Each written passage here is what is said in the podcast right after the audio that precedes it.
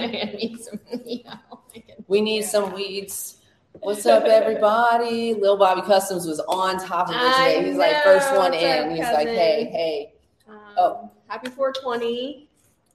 Happy 420. We are um we are in uh the Midwest celebrating the 420s. So we're in uh, Missouri right now. Woo woo. Uh, we're at the Cola Lounge. For those of you in Missouri, definitely check out the Cola Lounge. They've uh, moved locations. They got a new location now, and it is fantabulous. And there's less steps, and we like it. we love the other one, but we love this one too and we'll probably love this one more. What's up, Kelly?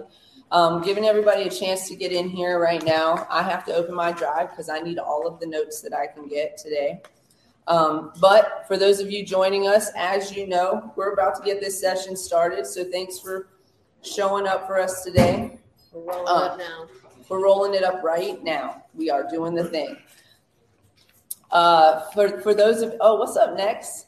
I got I got some. I got. um, so uh, for those of you joining us, uh, welcome to the show. This is an adult content show. Uh, I'm sorry, I started in the middle. Thank you for sharing. Please share, share, share, especially if you're in Missouri. We want as many Missourians on this one as possible. Uh, it's about that time. You are about to get highly educated with the Cannabis Closet podcast with Canna Queen, that's me, and MJ, that's her. Um, this is an adult content show with no limitations on subject, language, or actions. We're going to say what we want, do what we want. That's what we do. Um, opinions, views, and expressions may or may not be that of the host. That's us. Our guests, that's the people that's going to be here, subsidiaries to our show as well. Uh, it's time to get the session started. Thanks for rolling up and showing up. And here we are. We're going to get this show started. We do have a couple people in the audience today, but um, a few more people might show up. Um, so we'll keep that um, that line down right now. But we do have a camera, so if we have some studio audience, we'll show them off and get some questions from y'all. Those of you in the comments are welcome to ask questions today. We would love, we want to know what your questions are, especially those of you in Missouri who have questions about this ballot initiative and what it means for you as a Missourian. We want your questions. We want to be able to answer them because we want you to walk away with an understanding of what you're going to be voting for on November 8th. Um, today uh, on the show, we've invited a few guests. Uh, the guests that we have on uh, currently, and we're waiting for hopefully a few will um, be in. Um, we have um, Wiley Price actually in the studio today. Um, we have Christina Thompson and Nate Bullman are here as well. Uh, thank you for tagging all of those individuals. What's up? Uh, thank you, Missouri, for showing up for us. We appreciate you. And um, we're going to get started here and just, okay, here's a message. Is there a code? No. No, there. You guys didn't have to put a code or anything in, just shake your head or yet nod your head. Okay, good. There's not a code. So Melanie is on her way. Um, we're just, we just got to get her in in here with the right um, access. So Ooh, we see you. We see your numbers. If you're in the comments, Yes. say hello. say hello. Say hello. Um, So- so if we don't uh, know you're here, First things first, let me um, bring Wiley Price in because he's just standing over here waiting for me to, to let him sit get down. out of his So chair. I'm gonna get out of his chair and let him sit here, and um, and then we'll bring our other guests that are in the waiting room on as well. Okay, so welcome to the show.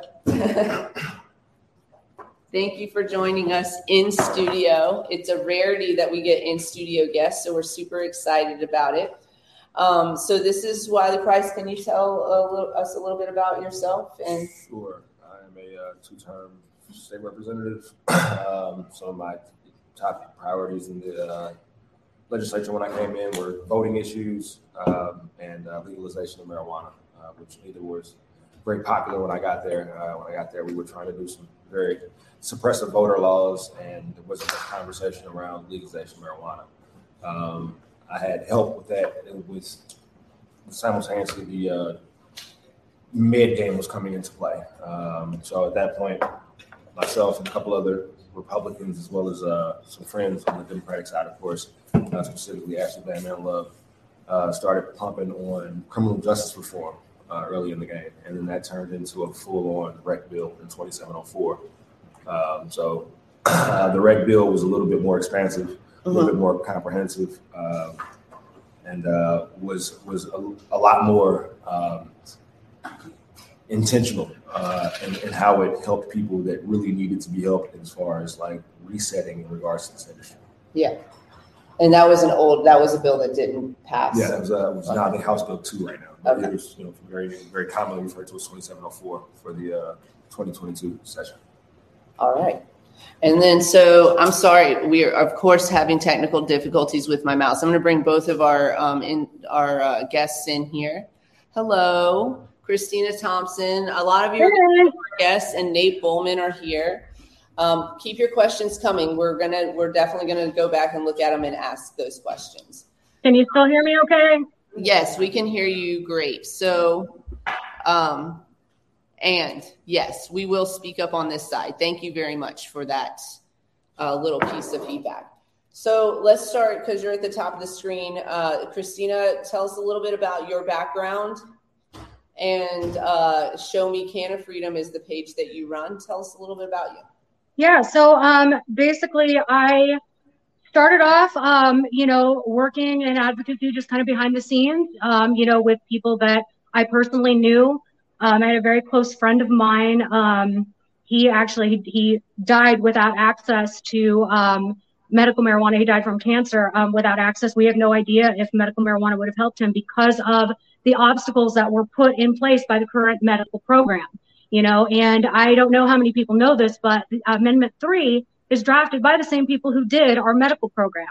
Um, and you know, after witnessing him die the way that he did, um, it just it really um, prompted me to to get involved. You know, I realized that you know patients across the state are suffering, you know, without access, and it's not right. You know, and the system has a lot of flaws that needed to be addressed. And you know, I, I felt that um, a lot of the flaws were intentional. Um, and as a result of that, you know, um, I, I, really dug into the initiative. Um, you know, we ended up forming our group, you know, a, a handful of us formed this group, um, you know, to raise awareness about the initiative um, and how it's not going to help patients in the state. So, based on that, you know, or interestingly enough, you know, whenever I started it, it was for patients in the state. You know, I was advocating for um, you know, other people, you know, including myself because I was a patient at the time, you know, for, um, you know, a completely different reason, um, you know, but then, you know, just a couple months ago in August, you know, at the beginning of August, um, I went to the ER and I discovered that I have ovarian cancer, you know, so all of this advocacy that I started out doing, you know, for sick and dying patients, ultimately, I didn't realize it at the time, but I was advocating for myself, you know, and um, I'm experiencing firsthand um, a different side of patient access that um, I didn't know before because I'm now seeing it, you know, from this side of the table. Um, you know, and that's basically how I got started and where I am now. You know, I uh, I just I have a, a, a passion for wanting um, wanting people to to have access. You know, it's basically it's about access. It's about affordability. You know, um, no patient should have to choose. I watched my friend choose. Um, he, he he had to choose his life, you know, over. Um, sorry, um, the choice that he had to make. Nobody should have to make. Right. We'll just put it that way. Um, thank you uh, yeah, hopefully that answers your question. I don't know. Yeah, Maybe yeah, you no, figure out thank a little more than that you introduction, And thank you for your strength and, and your advocacy too. Um, and then we have Nate Bullman as well. Nate, tell us a little bit about your background and yeah, tell us who you are. I, we haven't had you on the show uh, before, so this uh, welcome, welcome to the show. Uh, yeah, thanks for having me. My name is Nate Bullman. Uh, I consider myself a medical marijuana advocate and a former uh, YouTuber slash podcaster uh, here in Missouri, where I covered uh, the ins and outs of the industry, political, um, uh, covered Jeff City's movement in the medical marijuana field, and overall patient education. Awesome. Um, thank you for coming on the show today. So I just want uh, everybody to know that everybody on the show today is is uh, an advocate for legalization. So when we have a conversation about vote yes and vote no. It has to do with um, what what is in what are we voting for specifically, and that's the conversation we intend to have today. Um, so I'm working on getting Melanie here. She's having an issue with the link. So I sent it over to her on Facebook, and hopefully she will be here momentarily.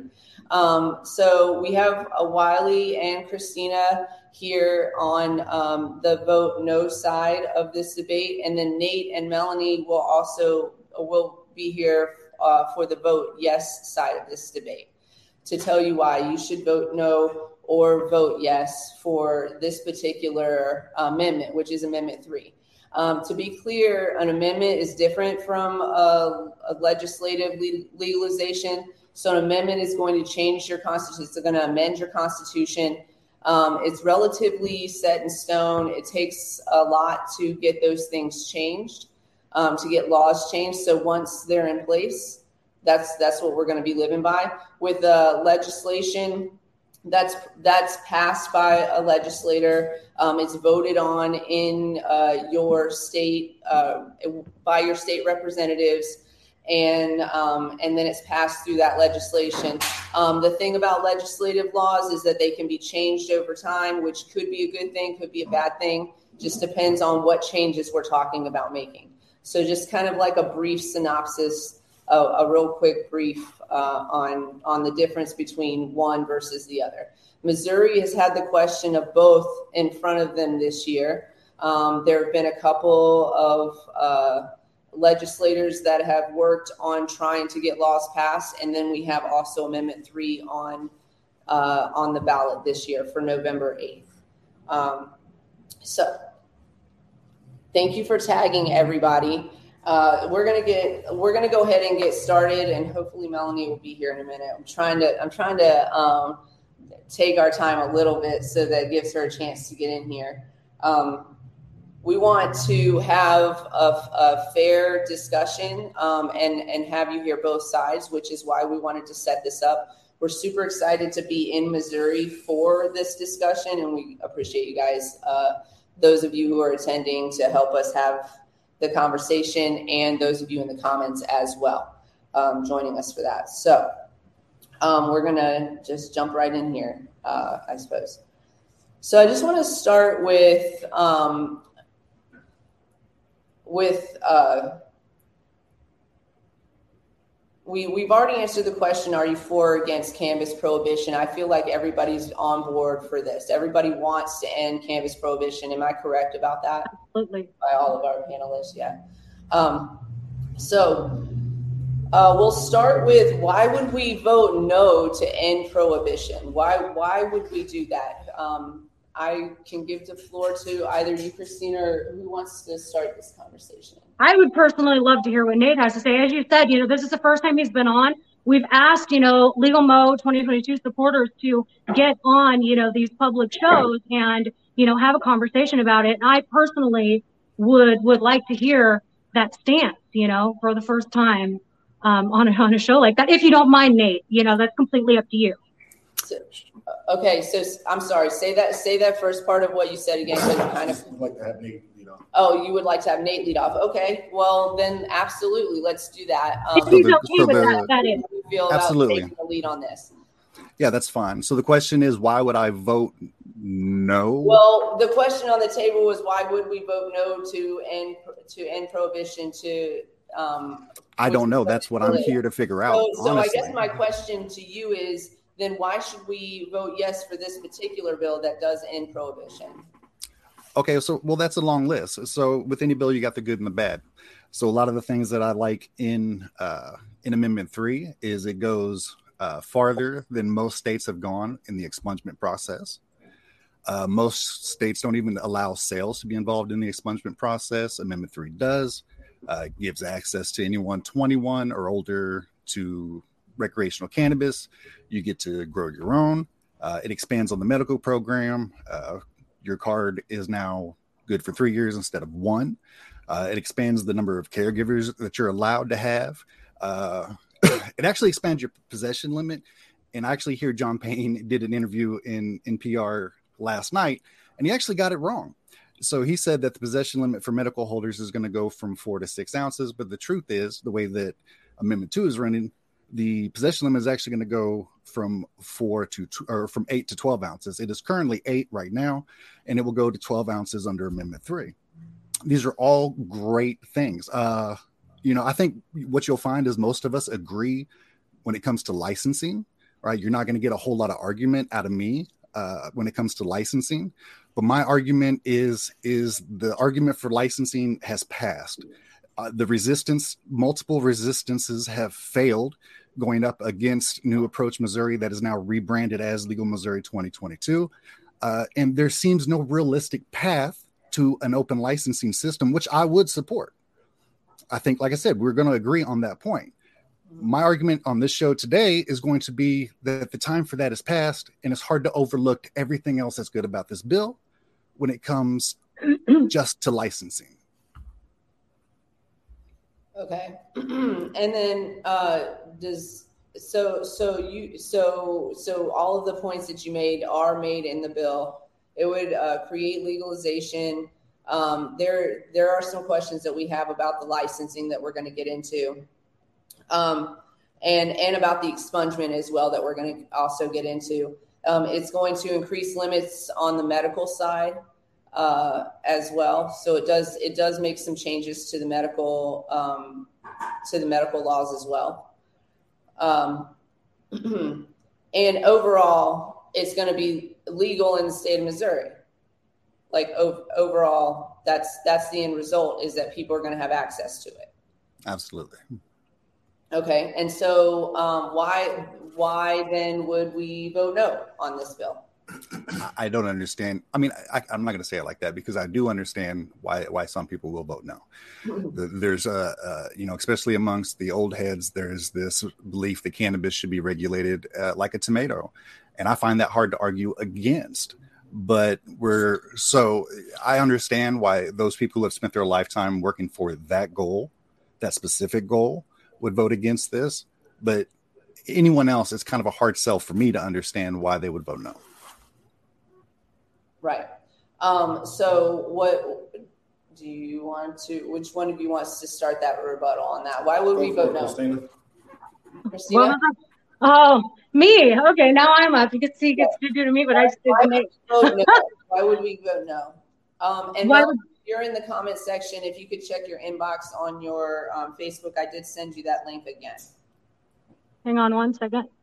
That's for Melanie. That's for, Oh, okay, okay. Sorry. I was like, wait, what? I have to check something? no, no, Anyway. you're good. All right. So why do we vote no?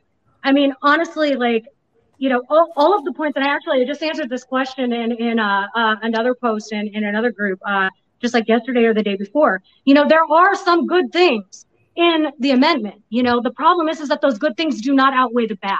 You know, yes, we want legalization, we want an end to prohibition, but the cost is too great in this. We're not talking about immediate effects. We're talking about long term effect. You know, what is prohibition going to look like? What is this going to look like in 50 years? You know, what is this going to look like for our children and our grandchildren? You know, that is what the concern is for the people who are in the vote no um, side of things. You know, we're looking at um, all of the, the the consequences that will be set into motion as a result of this. You know, you're handing a two billion dollar market, an estimated two billion dollar market, based on the last statistic that I saw anyway, estimated two billion dollars, and you're handing it to a handful of people. You know, that's never good.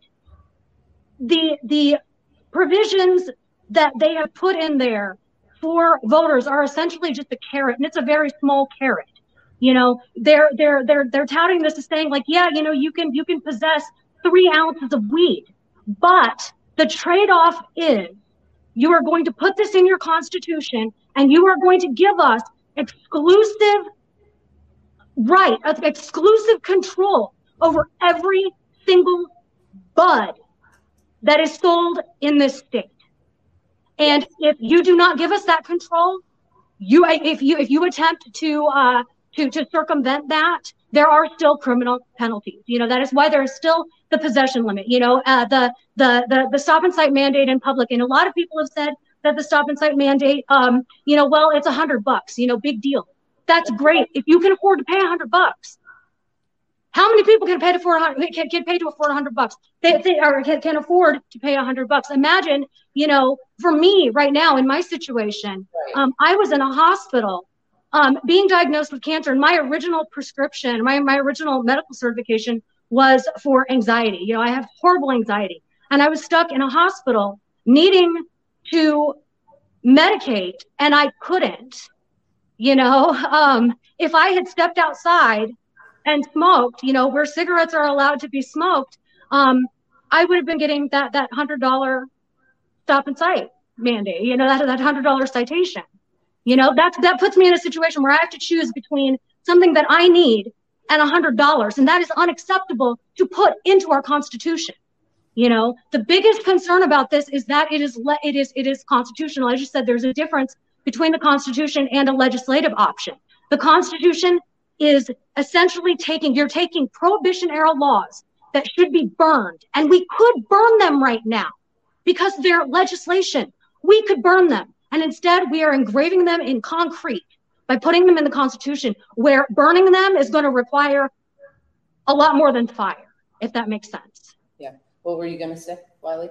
Um, I guess my concern in regards to this portion of the bill is just the application of it. Mhm. Um, it all sounds really good, but uh, being a legislator and actually understanding how these departments work, there are some very big red flags in, in the actual application of how this works. Like she was saying with the stop and cite, okay, well, after three tickets, you have to go to court, and that's a potential misdemeanor, Mhm. right? So once you get that charge, are we to use this automatic expungement system? No. to then go get that charge expunged. Yeah, So so, it doesn't apply to any offenses that occur after the passage of the bill. yeah, that's a whole And so Does my cover? mind has to do too many mental gymnastics to understand like it's not written clean, right? And so with legislation, we have to be very precise. And my, my biggest issue with this is that it's very vague where it should be very specific, and it's very Yes. specific where it should be very vague. And the problem with that is that it's it's left up open for interpretation in places where we should absolutely know exactly which department in the state is going to be clarifying which one of your criminal charges uh, make you eligible for an expungement Right, right we don't even have that in in in in, in writing right now. We don't even know which so it's going to be a pass the buck game Mhm. from each department from each department. Well we, it's not in writing that we don't have to do it we don't have to do it. And so then it's going to be that much longer on these expungements. And so when i actually think about the act when i read the text um, I, and I think about the actual application of some of these things, it's it's a false sale. It's it's it's not doing what it's it's being touted as automatic expungement, and it's not. Um, anybody that, that has been popped with more than three pounds of marijuana is not up for expungement, and that there's a list of people that aren't up for expungement, um, which I don't understand how we're okay with making millionaires billionaires, but we also okay with watching our friends and families continue to get locked up for something that like people that look like me have definitely been enfranchised, disenfranchised for. But I, that's the part that brings me heartburn is that how are we helping these people make money while our friends and family continue to be persecuted? And we're giving the police financial incentive to interact with the same communities that we're trying right now on another social front to, to understand why we can't have this interaction. So it's like we're risking more Mike Browns, risking more, you know, George Floyd's, risking more interaction with police for the same thing. Is, is it, nonetheless, the people up top will continue to get paid. So it's it's a lot uh, just away from the actual text. When I again, when I think about the social application of it, it doesn't sit right with me.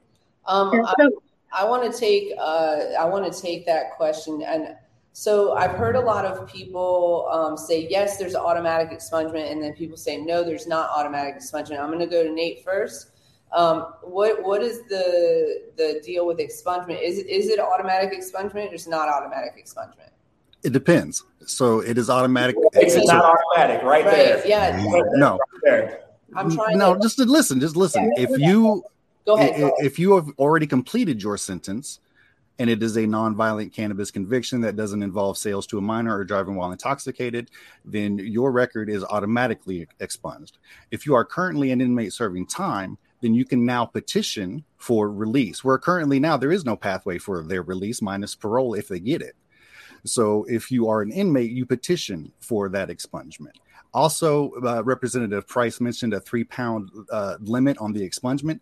That is also automatic for possession of three pounds or more, as long as you were not involved in sales to a minor, as long as you were not involved in a driving while intoxicated, uh, and that you have completed your sentence.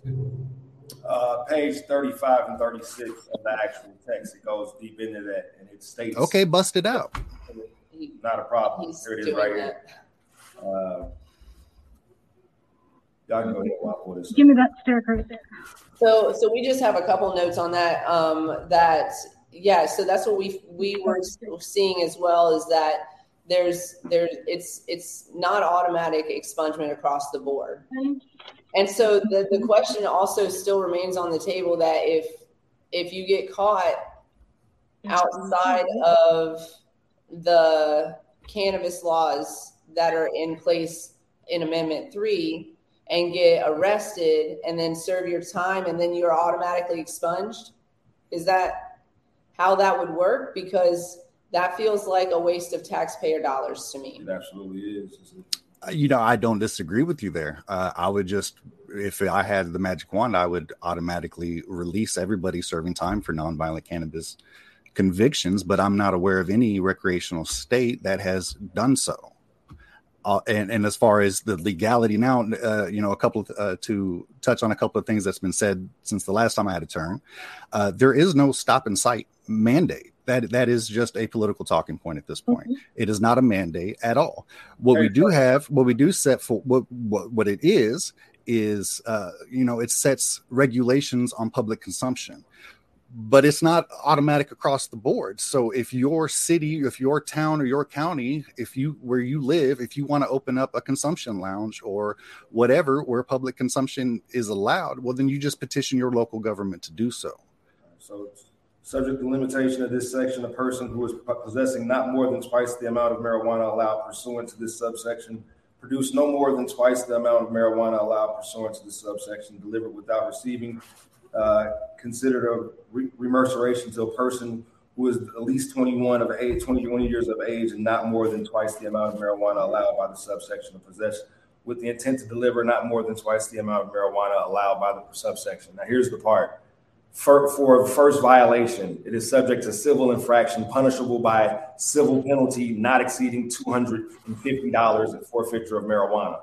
For second violation, it is subject to civil infraction punishable by civil penalty not exceeding $500 and forfeiture of marijuana. For the third and subs- sub- subsequent violation is subject to the misdemeanor and punishable by a fine not exceeding $1,000 and forfeiture of marijuana. A person, and then it goes into another whole piece So about what part of that are you taking issue with though? Do you think that I mean if your argument is there should be no it should be just open public consumption? I mean that, that's that's that's the only argument that I can think that you're saying. I don't Which understand how you legalize and penalize at the same time. Can you name me a state that that that hasn't? Uh, Minus Oregon, Sure. which Oregon's a little different because you can do a speedball in front of a cop. New So York Oregon is definitely the exception, not Okay. the rule. And New York. Wait, wait a second. Wait a second. I'm trying to New understand. York, in New in, in New York, you uh, can smoke marijuana wherever you can smoke cigarettes, Correct. but you can hardly smoke cigarettes anywhere in fucking New York. That's not true. I- I- about hospitality. There's nothing in this legislation about hospitality at all. In fact, what they do is they put it in the hands of. So does the exemption of that mean that it's banned? If I decide to drive from here to Kansas City, like I don't know which county has what, and then we're back to playing that game. Automatic must page 36. Just gonna let that sit for a I mean, second. basically, what you're telling me is it's better than what we have, and I understand It's that. beyond better than what we have. It's better than what most other states have. I think, and I could be wrong here, but I would almost be as bold to say any other state has. I'm representing a group of people that have been obviously. I mean, you seem like a smart guy. You, you know what group of people I'm representing. I'm representing the most disenfranchised, right? So I'm representing a group of people that have been starving in regards to this industry for a very long time.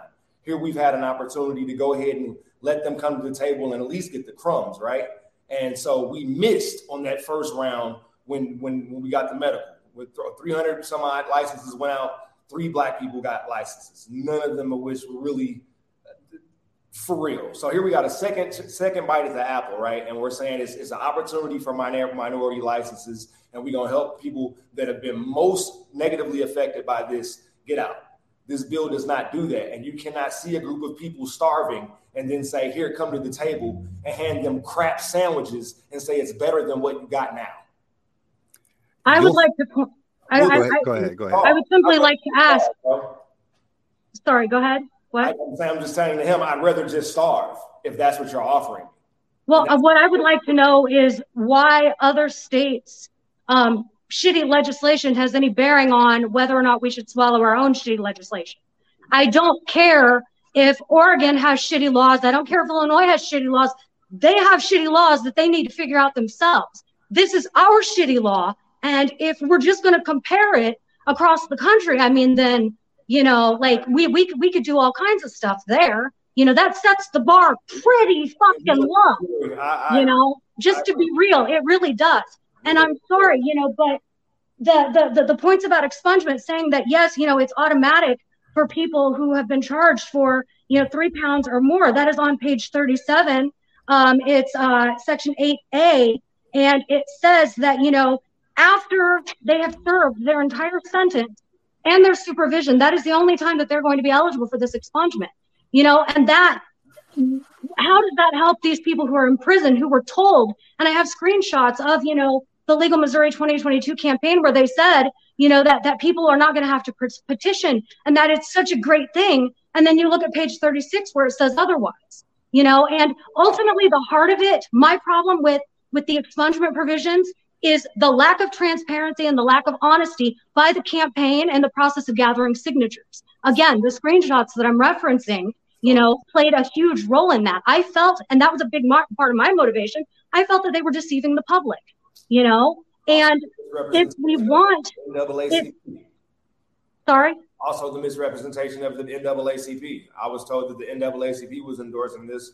When I talked to the to the to the top brass at the NAACP, they were absolutely not endorsing this. They hadn't even gone to a vote about it yet. And here they've come out with a with a card that they're they're against all five amendments on the ballot this year. Um, But- so- yeah. but I mean, you wouldn't have to do that. I feel I feel as though personally, you wouldn't have to do that to the general public if what you are touting as you know the best thing since like bread really was when I got to this. My friend, have you actually read some of the text uh, of this legislation?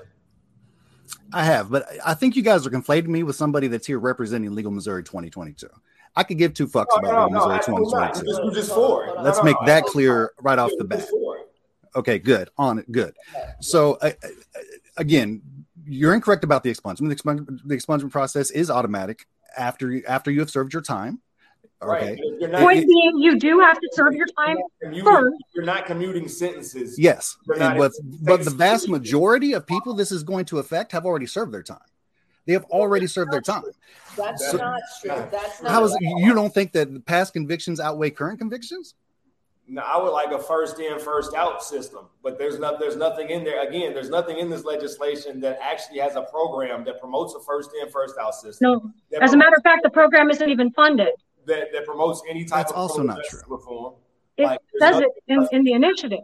that where the there there are programs on the outside that are waiting for people to come out out of this system. Like we we- they're, we're we're missing, bro. We're, we're we're missing. We're missing the ball big on this, and Well- that's all I'm saying. Is it? So okay, let's let's move on from expungement. I want to move on to the um, to the next uh, kind of really important uh, question that we've been seeing, and that is the difference between micro licenses and then larger commercial licenses. Um, so, um, what what is the we've read we've read the difference uh, between them, but as far as like, what is your take on the difference between these two licenses? And um, so the micro licenses, as we understand, are being um, being touted as as a, a so, social equity piece, and I, I would I would like to know um, how that fits into social equity. So um, be- between the micro licenses and the commercial licenses or the larger licenses, um, what is the difference between those? And then um, how does it play into social equity is the question on the table. I think we're all going to agree on this one. I just from listening to his intro. Uh, Yeah, abs- absolutely. I, I don't think it goes anywhere near far enough. I don't trust anything uh, this group has to say when it comes to licensing. Uh, I'm a show me before I believe it. Just on this specific matter, I do, you know, they do have my attention, and I do believe them on other fronts. But evidence has shown that when it comes to licensing, it's it's really slippery tongues when it comes from this group. So I don't think it go. I, I think it does go. You know, probably a, a, step farther than maybe a couple of other states. But this is where I would probably agree with Christina's argument against that is that it doesn't go near far enough. And why why if if licensing is your core issue, then why would you vote for this initiative? Why would you vote for this bill? I would. Now, licensing is not my only issue. It was part of my it was part of my issue, but it is far from being my only issue which is why I'm voting for get, voting yes. But as far as the licensing, it seems like it's a kids table. Okay, well here you can sit at the kids table. Uh, you know, you can have your little clout that you've got a business and blah blah blah. And then if you play nice and if you do good, maybe maybe we step you up to the big leagues, and maybe you know maybe we don't. That's how I feel about the licensing program, even under the social equity part of this program. So my question, so my question is then, um, if we know that this let me back up. With the micro license, as I understand it as well, you can only have one owner and they cannot do business with the larger license licensees. They have to wait uh, a certain amount of time, uh, a, a, pretty a pretty nice chunk of time actually, um, to uh, to even be able to apply for um, these licenses. Uh, because from what I understand, if, if there's already ownership happening in the medical market, then those people get first dibs in the um, retail market, and um, and then there's no, and then like, is there room for expansion? Can I, I believe you can only own one of these licenses Correct. licenses as a You micro license, so you have can't vertical operation. you can't expand your operation as businesses would want to do as they grow. So And there's only 144 licenses available across the state. Is that correct? Yeah, and the, and I think the biggest portion of this that I think we're all kind of overlooking is that the state is giving itself well, they're they're giving the state 548 days to get all of these licenses out. Wow. that's not going to happen. Missouri, that's wow, not that's going to odd happen. number. Right, I you wonder. know I mean? It's not when we're happen. talking numbers. And uh, like even if you got them out in that time, that's still a year and a half, like on a program that's already two and a half years in process. And we're also kind of racing against the federal time clock as well. Uh, so anybody that's a mom and pop shop that's currently trying to get into the game and fight against these multi-state operators, um, you know, if it goes federal in this time that you just now getting your your little micro license deal, uh, which also, I mean, the issue with the micro license for me is that they said that there was going to be like a, for for minorities, and there are nothing in the prereqs that are race specific. It's just like if you live in this neighborhood, if you make this much money, community. It, it's it's and you only have to meet one of the prereqs. If you're a disabled veteran, like it's and so it, it is the level of So, of, so this of, is dis, of of just dishonesty and how it was presented. Because look, I was I was big fan of Amendment Three when I first heard about it. It wasn't until I actually sat down and had to like digest all forty pages of this and realize that this isn't anything like it's being advertised.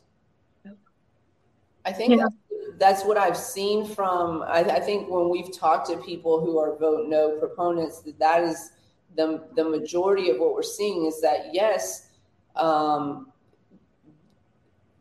ev- everybody wants to end pro, prohibition. Everybody wants that, but also when we talk about an amendment, a state amendment to your constitution, and then you say, "Well, I don't like I don't really like this. We actually agree on that. I don't like the way that small businesses are going to be treated. I don't like the way minority businesses are going to be neglected. I don't like, you know, I don't like this part of the bill. Well, that part of the bill is permanent, set in stone once you vote for this, Missouri. Like once you And just to touch on the micro license aspect of things, you know, um, one, one of the biggest issues with that is, you know, the, the, the restriction on the fact that they cannot do business with other facilities. You know, so that, that means, you know, that they are, they are, they they are not allowed to stock their shelves, you know, until another micro cultivator has enough stock or, or enough, you know, um, available product for them, you know, and that sets them even further behind on this timeline for opening. And it also sets them up for failure in this market. You know, they're essentially segregated within this market. It's a it's a, a very um, a very limited sphere of existence for these people, you know, who are counting on this as a way to, you know, uh, provide for their families. You know, but as far as the equity aspect of it, these micro business licenses, it is limited to one per person. But for full size licenses, if you have the money for a full size license, you can own um, 10%, 10%. That's, you know, there's going to be 600 licenses. One person can own 60 of those, you know, legally under this. And that's, that's unbelievable. And, you know, as Nate said, you know, if, if this is about licensing or if the primary issue is licensing, it's not just about licensing. Licensing is inextricably intertwined with access and affordability. If we do not have a competitive market for medical mar- or for marijuana in Missouri, we are not going to have affordable product for patients. And I've used this example many, many times over the past few weeks, and that is the patent that we saw with um, with EpiPens and with insulin.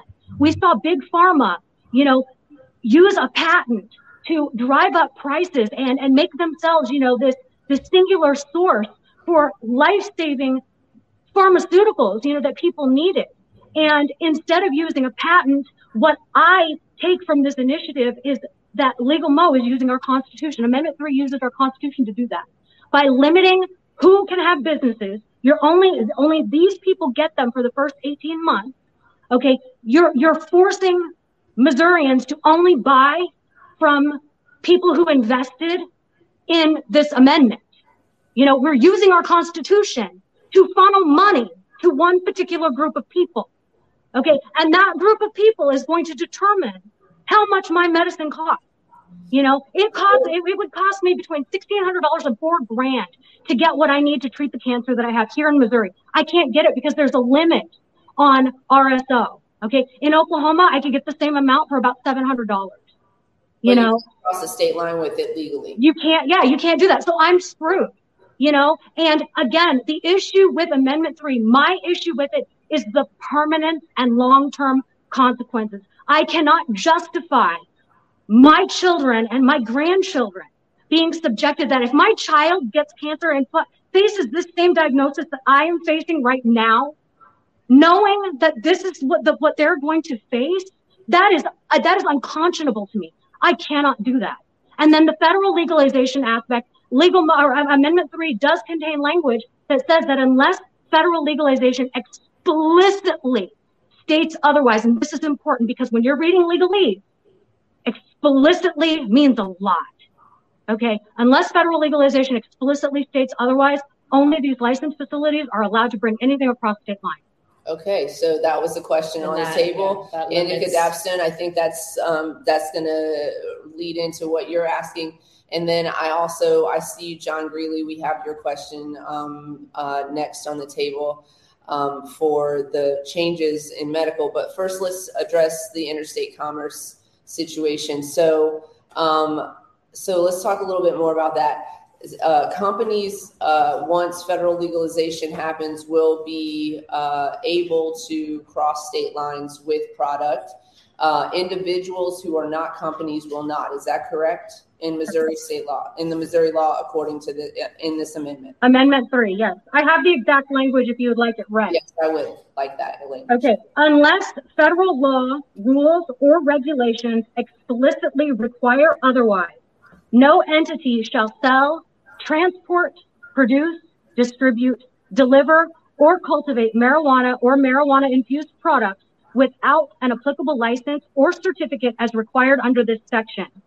In addition, any raw biomass of marijuana or marijuana flower imported from out of state shall only be received shall be received only by a licensed cultivation facility, while all batch oil, infused marijuana products, and any marijuana product in any other form shall be received only by a licensed manufacturing facility.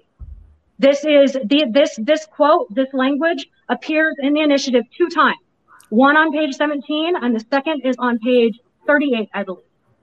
Okay, so my question is, um, I guess um, I want to I want to give I, I'm first of all I want to say Nate, you're holding your own. You're doing a great job, Thank you. and I'm sorry that Melanie is not here to um, okay. be a part of this debate, but we really appreciate you being here and um, and arguing for the side of yes. So my question on this one is, does it actually end prohibition if you can get arrested for doing the same thing that big businesses are allowed to do? Is this is this law going? Is it does that mean it's actually ending prohibition? Because Well, if that if that was the actual the if, if that was actually the case, then uh, no, that wouldn't be an end to prohibition. And let's be real, Amendment Three is not an end to prohibition either. Like it is a, a, a giant step closer, but it is not pro, prohibition until cannabis is either unregulated or regulated exactly like alcohol is. Right? We're getting close, but that's not where we're at. As far as as far as the interstate commerce, though, uh huh. so that regards to businesses those are, those are business entities that doesn't mean that once it's federally legal you can't go to kansas or oklahoma or illinois and then travel across state lines it means you, they can't do business uh, across state lines and honestly that's a even at that point that's a very challengeable thing in court because of the federal dormant commerce clause Right. Right. but Wait, we're- hang on, one, they one, were- one quick question, Nate. Uh, you said you the, the definition of entity. Did I miss that in this? Do you have a reference for that? i, I don't but it, this is it's regarding business it is not regarding personal That's you, you, that's, that's not a statement that, that, that you can make without a definition of entity. I worked in a law office for five years. I wrote. okay but that doesn't wrote- make you a lawyer No, no, it doesn't. It The means that I of wrote, proof- I wrote okay, okay, listen, listen, hold let's on, bring it back. Let's bring it back for just a second. So my here's here's my here's my question and, and what what my questions are leading into is that then if this if this initiative is not ending prohibition, which is something that actually Legal Missouri has been claiming that it's going to do, if it's not actually going to end prohibition and there are a multitude of things that could be way different and we have actually seen other states implement successfully a lot of uh, these um, regulations and they work for that state they would work here. Um, should we not like i say we because i'm part of y'all. I'm, i know i can't vote in missouri but should should should we not wait for and and write uh, and write a better initiative. Should we not uh, do, you- do you how think long are we going to have how long do we have to wait though? The mcia came up against so, so there's a history of opposition in this state ever since people started realizing well the the fuckery that was going on with the licenses in the med program. Right. in 2020 when uh, new approach missouri at the which was their name at the time uh, tried to p- push a very worse version of this bill onto the ballot there was opposition in a group called mcia uh, last year, there was opposition with Fair Access Missouri, which was the initiative that I personally supported, and I, I believe that that was the future of Missouri. Um, there has been uh, HB 2704 has also failed. So, how long do we have to wait before we take any step of progress? Like, why are we not going to expunge the records of tens of thousands of cannabis convicts? Why are we not going to give people who currently don't have a path to freedom a path to freedom? Why are we going to continue to pull over, prosecute you? 50% of all drug crimes in the state of Missouri are cannabis related. Why, even today, even though cannabis arrests have dropped, especially since Kansas City has uh, changed their local legislation, why are we going to continue to push all of this when we're making giant progress? Now, look, again, I, and this is what I keep telling people this is literally a battle about licenses. That's all this is. It's two sides those who have licenses and those who want licenses. And we are the collateral damage. And we are going to, uh, there are people out here that are spouting against this amendment right now that supported openly the worst version of this amendment in 2020. Now it's trendy because people without licenses that want to get into this into this industry are are fighting for it, and they will shit on all of us to do so, just like the other side. And we are fucking collateral damage. So this you- a constitutional amendment a constitutional amendment is that not is not that hard to change.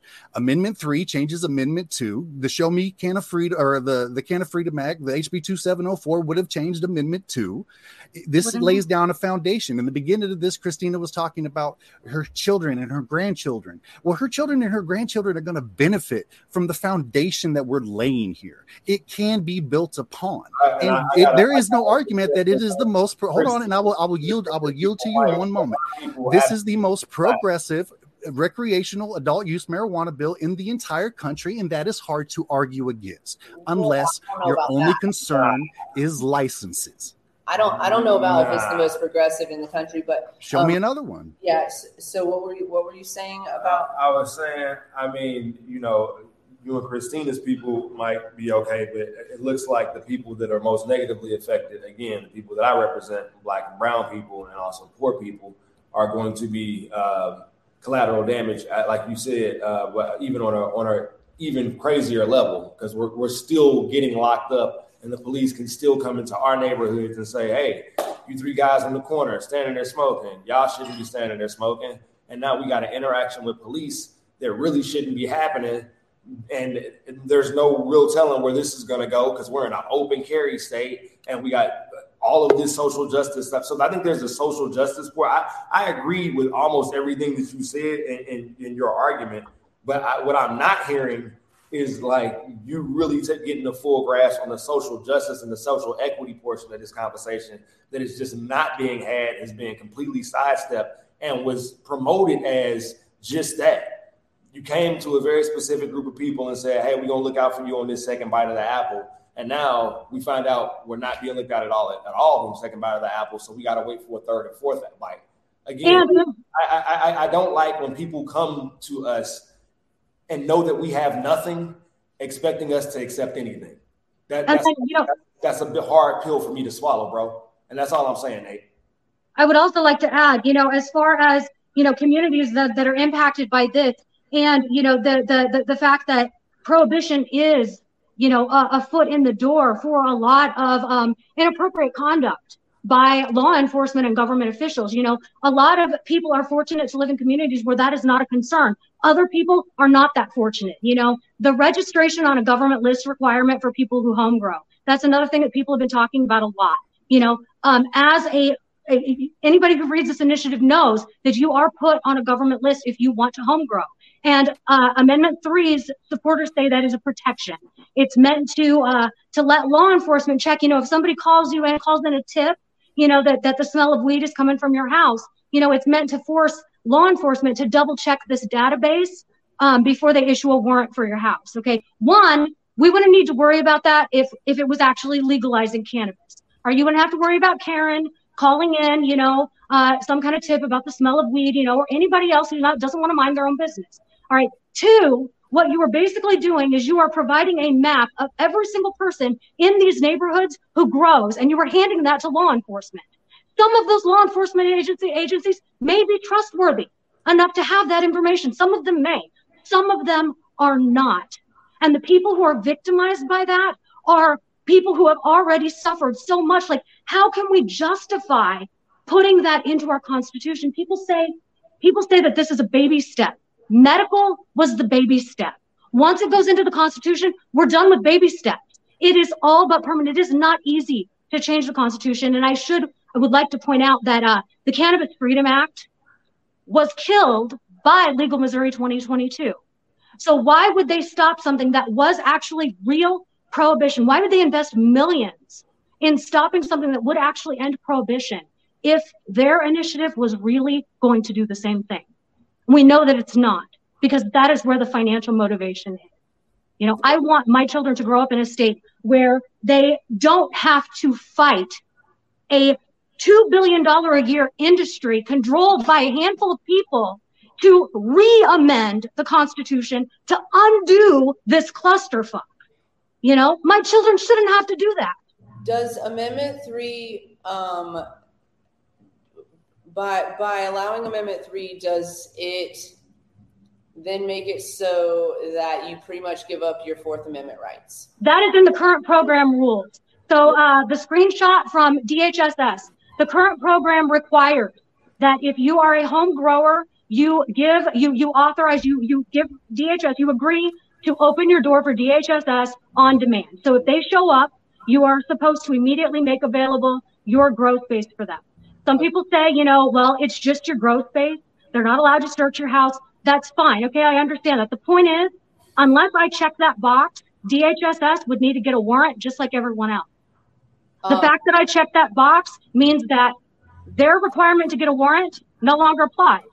which means my Fourth Amendment protection, that slice of it no longer exists. And I would like to know how many classes of citizen in Missouri are required to waive a constitutional protection to do something that's legal. I know that uh, people on supervision, they don't have uh, Fourth Amendment rights. You know, their PO can show up anytime. Uh, I know registered sex offenders, you know, they have to open their door anytime. Um, apparently, legal home growers have to open their door to the government too. I don't know. But these are the kind of things that are being set up in this this initiative that we cannot tolerate. I get it. We want legalization. We want something great. And I'm really, really grateful, you know, that that that Nate is on board with that, you know, and that this conversation is happening. But the long-term repercussions of this are not worth it. That that's Hey, do you live in St. Louis? I don't. live- oh Do you I live in I live in rural Missouri. All right, in St. Louis, uh, I can only liken this this kind of where we at in this crux in this argument right now to uh, better together. That was when we were going to merge St. Louis City and St. Louis County, right? And so there was a good portion of people that felt like there should be a merger of the city and county, just not the way that they're suggesting that the merger should happen. And I think that's like really where most of us are. Like we we believe that there should be some kind of recreational, should kind of prohibition style like statute in place, but the way that they're trying to put to implement this doesn't help enough of regular Missourians. It only helps a very specific class and and and economic group of people, and it, and it's very blatant in how they're doing that, and it's so blatant in how they're doing it in the language versus how they were first selling this in the beginning. I can't trust any portion of this. I, I just I think it's all bad business. The more we peel back the onion on this, the worse it stinks. Um, Nate, can you, and I'm, I'm just bringing it, um, back, um, to you, uh, cause like, like I said, I know that you're fighting the good fight and I know we have, yeah, we have been. we have uh, one more person in, in the, which is not gonna help, help your case. So we literally, I just want to say, ladies and gentlemen, we, Nate is, um, here fighting, uh, or, or debating on the side of vote yes. We did invite other people to join him and unfortunately, one person is having a problem with the link and the other person did not respond. We absolutely are doing our best to make sure this is like a fair conversation. And so we apologize for the for for the uneven um, amount uh, of people on each side, but we did do our absolute best to try to make this happen. Um, but um, going back to that question um, that I was going to have, I have a question for you, Nate. Um, if if uh, if I don't have a license in Missouri to grow, and the police do come to my door, am I going? Am I? Am, I guess is a question for all of you, um, and I'll just pose it to Nate first. But um, do do will I get arrested? Will I be fined or arrested for my grow? Will my um, will my plants be confiscated if I haven't um, signed up with the state to grow plants under uh, a, a, a recreational bill? I don't know. I honestly don't know the answer to that question specifically. What the repercussions of if I am growing personally without a license, uh, what that would be. Now, as opposed now uh, when it uh, uh, pertains to who can come in, because of the of the what what I I would agree is a Fourth Amendment violation if you do have a license to grow that they're allowed to come in and and, and that's not much different than our medical program now. At any time, that's DHSS can come to your door and you have to let them in. Colorado, you don't have to have a license to grow your recreational you got to plants. be So saying, so Yeah. saying that there's not places with limited without limitations, or that this is the best program, is where you know we're coming from Colorado. So that's why you know I always look at the medical first, and then you know our state and in comparison of things. And to be fair, we're not doing it completely right either, but there are not. There are not. pieces in every you know. So yeah, this isn't the best bill we've ever seen. It's not the best bill in the books, and it's certainly not the best bill being proposed right now. Um, and I'm just curious, uh, uh, you know, what I guess I just want to come back to what are the good parts of this bill that we should be look we should be paying attention to. What are the what are the good parts of this? So uh, again, so anyone 21 and up can purchase. Uh, you can grow your own weed for cheaper than what you grow it now. In the state of Missouri right now, as a medical patient, which I just recently became a medical patient again. Thank God someone had the pity on me because I don't make a lot of money to set me up with a free card. That wouldn't be a problem uh, under recreational. But currently, it costs me around, it costs a patient around $250 ish. If they want to grow cannabis themselves under this, it would just be a hundred dollars. That cuts that in half. Now, you're how much you can grow is reduced with recreational versus medical. Uh, but if you are just someone who is medicating for yourself, just you know, uh, it, it's more than enough to suffice one person at least. Uh, it literally changes the lives of tens of thousands of people in the state of Missouri who have been arrested for nonviolent cannabis charges. It gives a path uh, to release for people that are currently serving time for nonviolent medical mar- or marijuana charges uh, that they currently do not have. Uh, it is one of the best expungement product uh, programs that I have come across, and it is funded.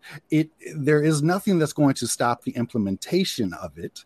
Uh, even if, if they did, you know, do you remember Missourians voted to expand Medicaid. And Congress said, no, we're not going to fund that. It's not funded. We're not going to fund that.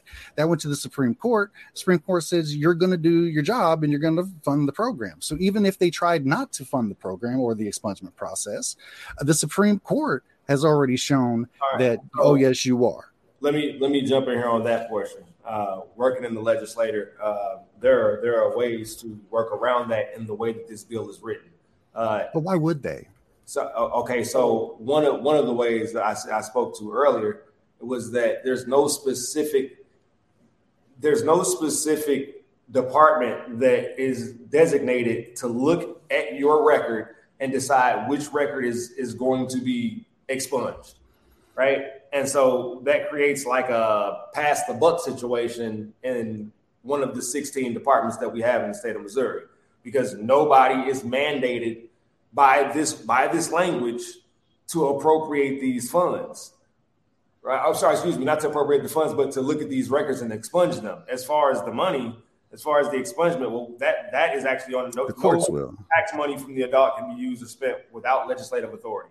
But the problem with that is that includes the funding for the automatic expungement program. So we, we have to use that money, and then whatever's left over is for drug treatment and um, oh, public defenders, but we don't really need that money for public defenders right now because we just gave them 94 million. We fully funded them.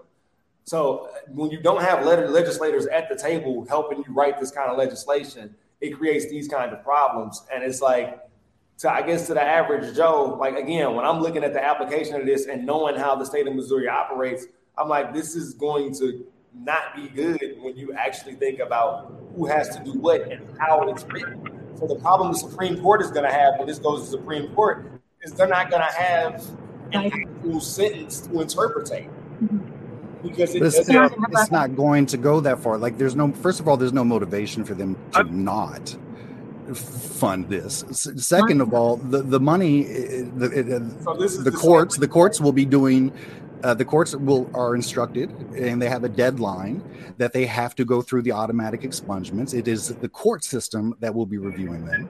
Yeah, the supplemental budget isn't uh, is done until January of July 1, and then and then and then the appropriation for the funds, all of the money that comes in has to go to expungements first.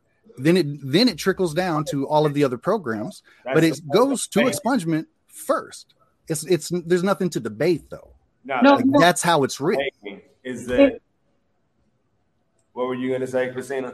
I, I, I don't believe that's accurate that it goes to expungement first. It goes to uh, DHSS first, which we know that they use, you know, they're, they're using this funding from the medical program to defend themselves against these lawsuits, you know. So the, the, the hand gets fed first, basically, no matter what. And only after that, um, and I may be misremembering, I believe that I'm correct. I was just looking at it the other day um, you know, that expungement, provided the legislature does ultimately fund it, um, which it currently is not, um, you know, that is when money ultimately will go to that.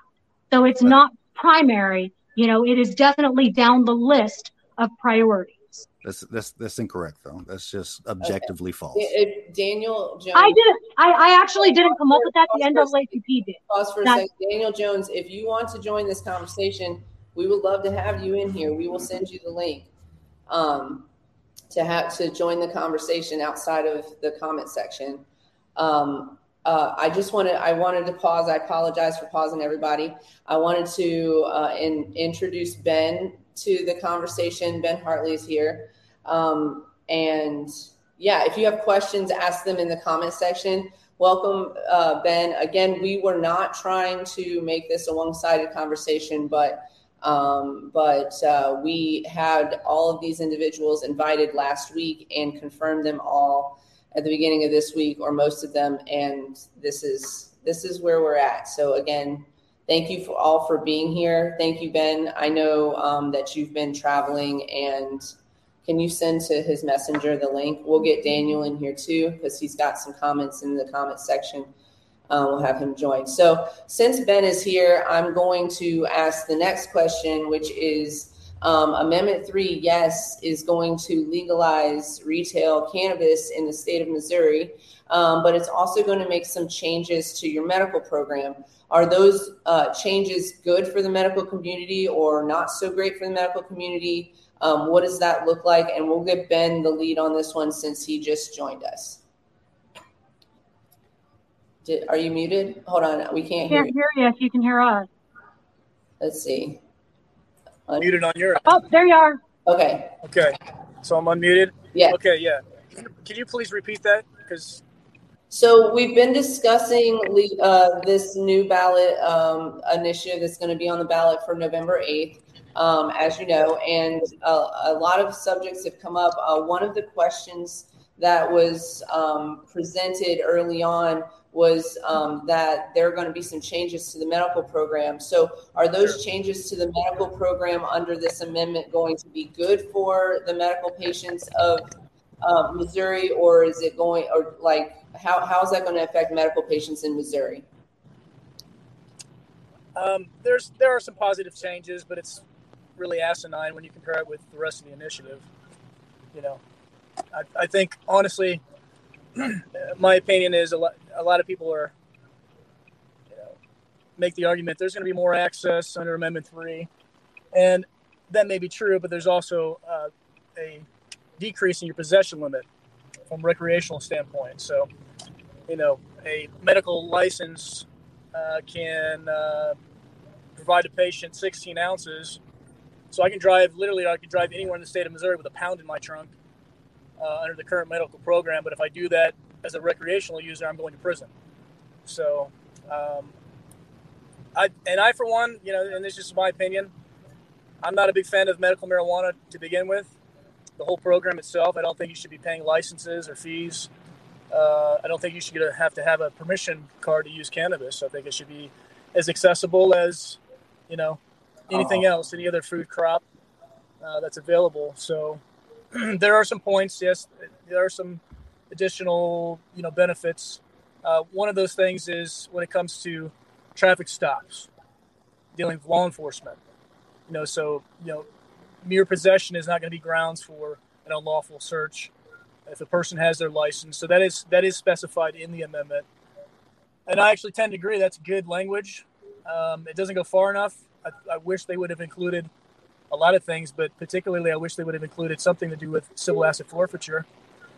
Um, and if I could touch on a little bit of that, if you guys don't mind, I'm going to rabbit trail a little bit, but you know, having to do with this uh, stop and cite clause, which again, the campaign we forced them to admit that that was the case, and they're adding a public use fine that will create a record, so it will be on your record which is a little odd to me since you're expunging people's records, but then you're creating new criminal records. Exactly. You know, um, or at least a civil infraction.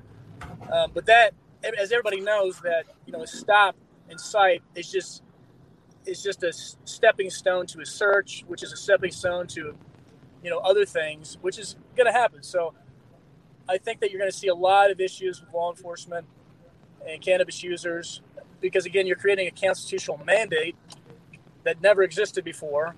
We have statutory laws that that obviously they enforce, but we don't have constitutional laws that are going to force our law enforcement to engage with the public.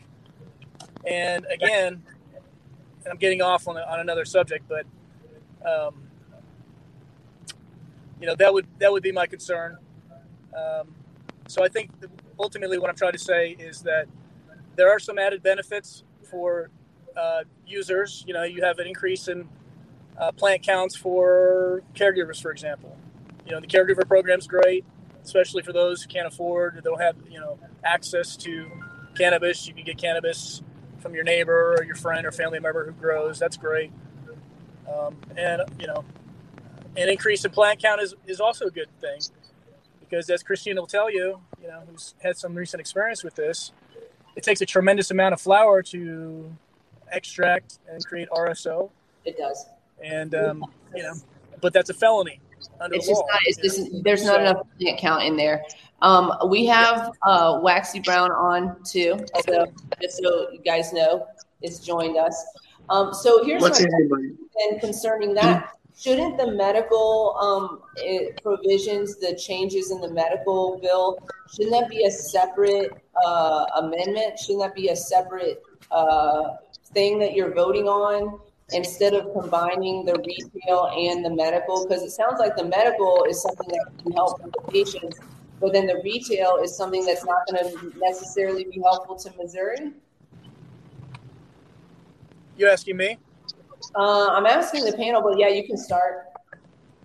Um, no, because you know the, the vast majority of Amendment Three is contains Amendment Two. So you know when it, it's you know it's 39 page document. Right. So the, the, bulk of it is language from Amendment Two. So there's they're adding things, they're revising things. Um, so that's what you do with you know a, a uh, constitutional amendment. Um, so you know It's it's it's but- but- it's but expan- it's, it's it's expanding it.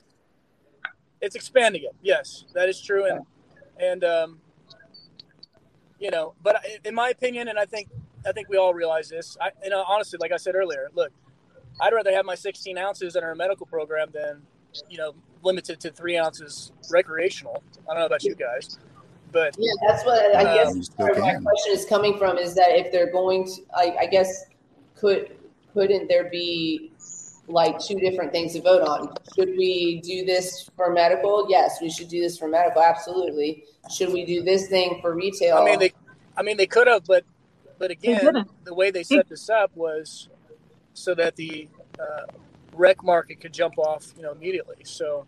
right. you know, in a lot of ways, the rec is going to absorb medical marijuana, which is what happens.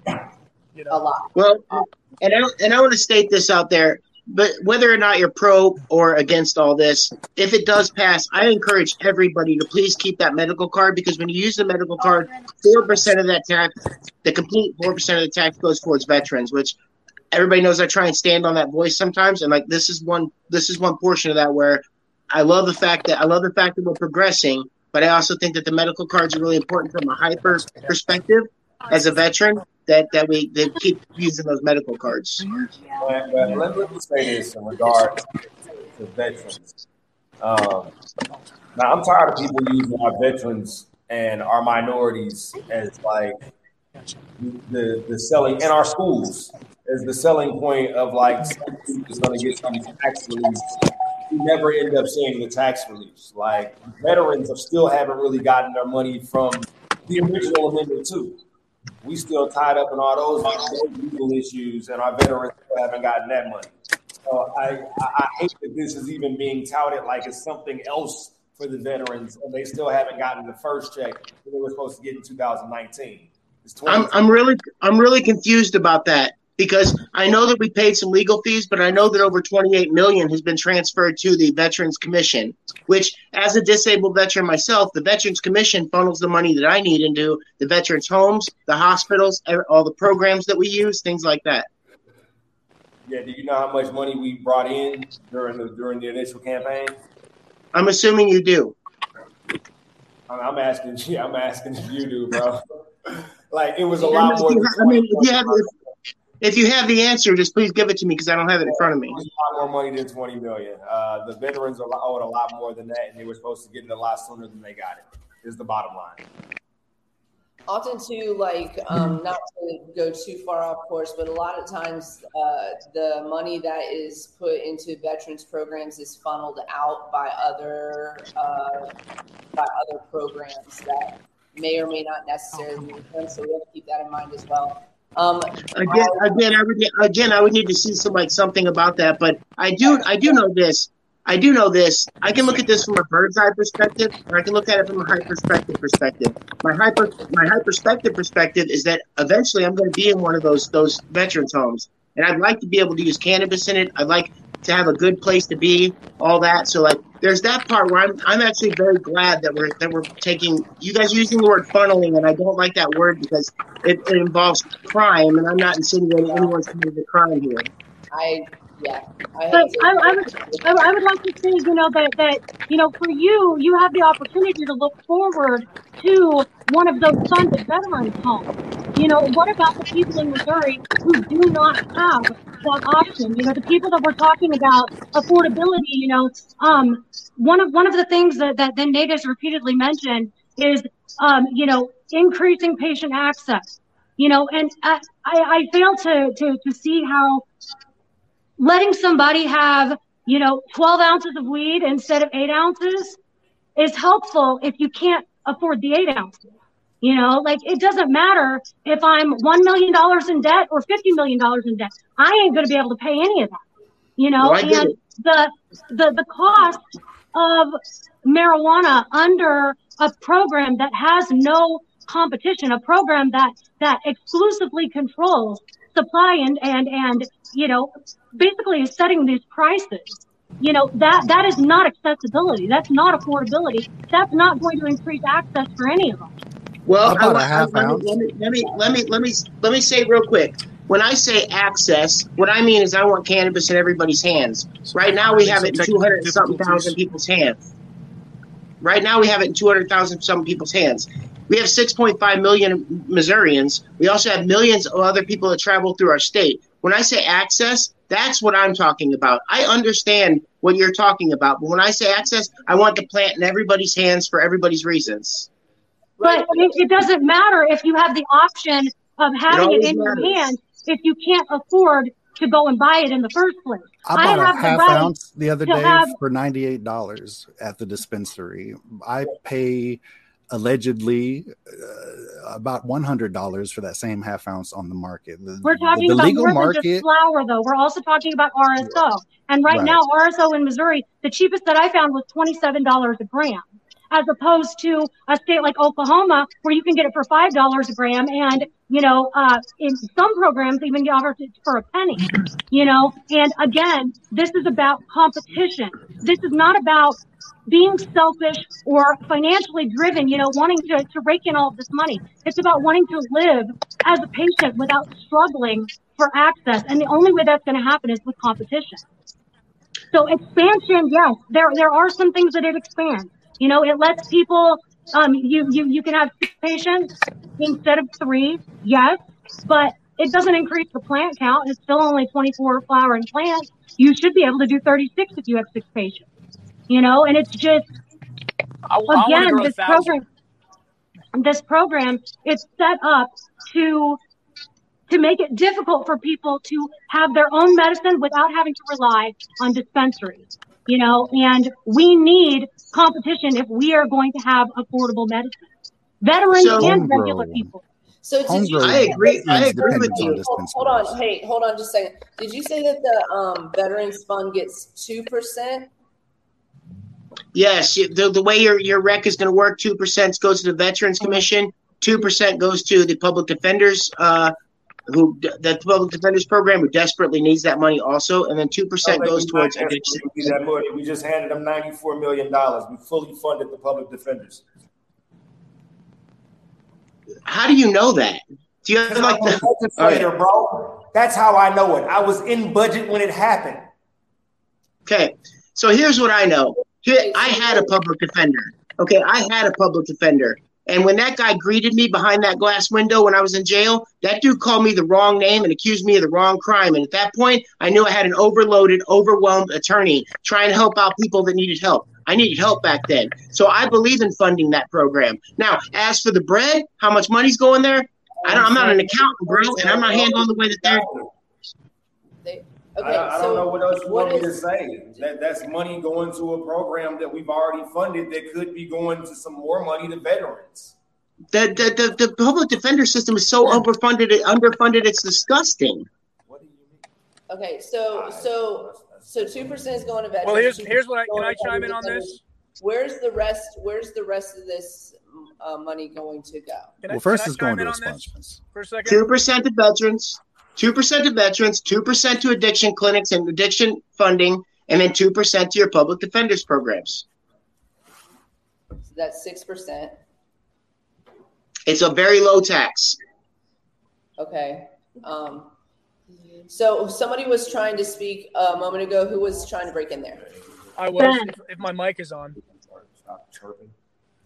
And, and can you guys hear me? Yeah, it's Ben. Sorry, okay. My phone overheated, so I had to. I had it literally hanging out the window here to cool it off. It's okay. We're the queens of um, of uh, of Technical stuff like difficulties. that technical difficulties. Hey so. man, I want I want whatever he's puffing on though. That's all I know. I know you got I know you got the good stuff. Um, I just want to chime in on the whole public defender uh, situation. Um, I, I, I'm assuming you guys were talking about the taxes because that's where I came Yes. back in. We're talking Yeah. about where the tax money is going to be fu- going to Oh, be sure. put into. So two percent is going to veterans, two percent to the public defender, and two percent to public programs. Is that? Did I get that right? Yes. Addiction programs. percent. Addiction So- programs. I mean, intention is more than most places. So that, You're cutting out. Kind of cutting out right now. Nope. Nope, can't hear him. I like this. There's a lot of hair splitting going on.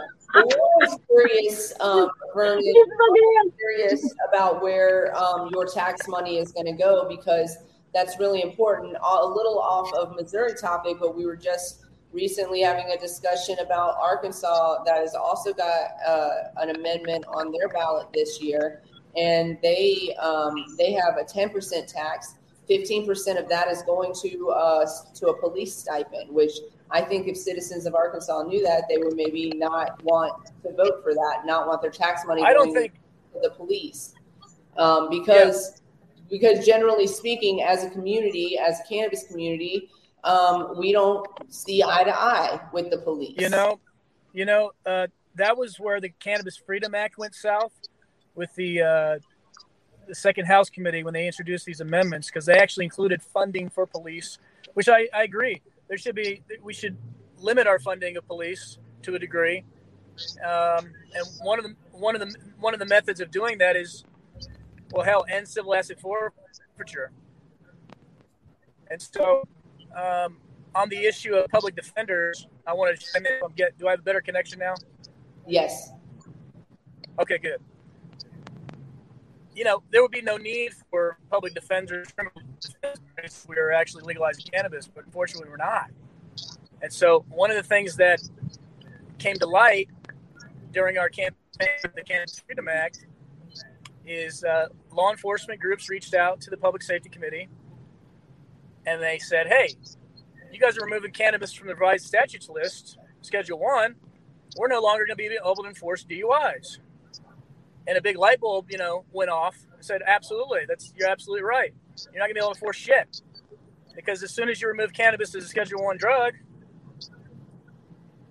you know, it's, it's going to be as legal as a carrot. You know, and so Right. there's these there's just like these core critical issues of legalization that we're not talking about. The campaign Okay. pur- purposefully. Let me finish. Hold on. Let me finish. Yep. They purposefully they purposefully excluded that. Not only that, but they downplay its importance. And so those are the issues I've had um, because they could have easily included a clause to end civil asset forfeiture. That I don't understand. They could have easily included, you know, remove cannabis from Missouri's revised statute list controlled substances, but they didn't do that. And I think the reason they did, and I can only speculate, so this is pure speculation. The reason they didn't do that is because you do have attorneys who profit from prohibition. you do have attorneys have practices that are built on uh, defending cannabis uh, offenders. That's my opinion. Yep. I mean, And Yep. it- you know, and also, and also, you have a campaign that just raised another million dollars, and so you know, it puts a lot of people out of work. Se- 700 700,000. Yeah, close to a million. Yeah. Um, Okay. All right. So so let me. Can I get back to the core? The, the, the reason you even started this, Ben, was you were talking about public defenders, but you're you're kind of straying off course there. I want to go back to something you just said. You said Right. that if we legalize cannabis the right way, we wouldn't have to participate in the public defender program. I go with the motto that weed weed is the exit exit drug from a lot of things, including there's no reason at all that cannabis can't fund a public defender program that helps Oh, no, other no, no. people besides just us. Bro, Yeah, yeah, just yeah, no, I agree with that. $64 You know, I- that's- that's not the- You know, that's not the you know, issue Why, why are we overfunding them now? Like, Well, that's just recently though. yeah, like Mr. this- Price. So like that like like, just like as happened of August 28th, before it's in any of this was Like, written, we, and they're still hire underfunded. Everybody in the Well, nation to- will, will knock out them, them courts, so they're- they don't have an overload like they, they once did. Moving Look, forward, let So me offer another and speculative just need to go argument to them, or I think is the argument here. yeah, I'm saying just like fiscally, that's that's two percent. You just don't. They can go somewhere else. Here you go, right here, Oh, that's nice. Fancy. 64 m's, bro. So, so, so then, so then, So the question is, how are they managing that? How are they managing all those resources? Who's who's asking Well, the? Listen, listen, I I agree with you, Ben. I agree. There should always be accountability. With responsibility comes accountability. If somebody's screwing up, Something to say about this. that's a problem. Hey, I, I actually have something to to interject on that. Just That's- whenever you're done, go ahead. My issue with Amendment Three the entire time is that there are all these places where I see. there are these screw ups, not only financially but also in social justice, also in application. When you don't specify which departments are responsible for which portions of these uh, of these responsibilities, like it's a lot of screw ups. And then you got people that don't understand the process that are saying, "Oh, we can go back and fix it." It's like, yo, man, I don't think y'all understand the amount of money that it costs and the time that it takes to go back and fix it. It's, it's not a go back and fix the situation. It's a we don't need this. So what do you want to go back and fix? That money's going to fund public defenders? Like that seems like it would be low on the priority list of things to Yeah, I mean, it is. It is. I'm just saying. I mean, we just Okay. talking about taxes there. I mean, if we just having the conversation about Right. taxes, But I'm it- saying, I think In every argument I think come across, everybody- I think Christina was trying to talk, guys. Yeah, Absolutely. I, I, I just had a real quick comment about the accountability aspect of it. This is another thing that I personally have an issue with um, in regards to this initiative is it is set up to make DHSS this sole exclusive authority that operates with very little, if any, oversight or accountability. You know, it, it, it is written into this constitution, you know, subject to interpretation by someone eventually that Supreme um, Court. that that that DHSS that that that no elected official can interfere with or influence any of the administration of DHSS of this program. That is a very far-reaching statement. Okay, and I'm not a lawyer. Um, you know, I worked at a law office for several years. I helped draft um, city ordinances, and one thing that I learned in that process was that you have to be very, very, very specific about what you write. And otherwise, you're opening yourself up for loopholes. You know, and to say that DHSS has this this you know separate existence, you know, outside that they are operating outside of legislative interference or inter, you know influence. What does that even mean? That could mean literally like we don't have to show you our budget. What is what? What does uh, absent good cause for denial mean? I mean, there's, there's So, so my my point, my point being, my Right. point being that you know if you support accountability, which yeah, I have absolutely no doubt that Daniel does. You know, um, if you support that accountability, the problem with this initiative is that there is no accountability. You know, and again, this is the the, the precedent that I said was so dangerous, and why I'm so concerned about the future, the long term repercussions of this is when you put this into something. eh, This this is going to have the, the the backing of our entire state. The full force of our state is going to be behind this. To defend whatever it means to say that DHSS gets to do this without legislative interference. I mean, that's huge. That is a that is a a, a get out of jail free card that I I think that only lawyers can truly understand. And the lawyers who have commented on that that specific issue have said that this this is scary. You know, hopefully, I was hoping that one of those people would volunteer, um, you know, to take part in this. Unfortunately, you know, I don't think that um, he is able to. But you know, this this is a big deal, and we can't we cannot vote on it without fully understanding it. People need to fully understand what consequences this is going to have.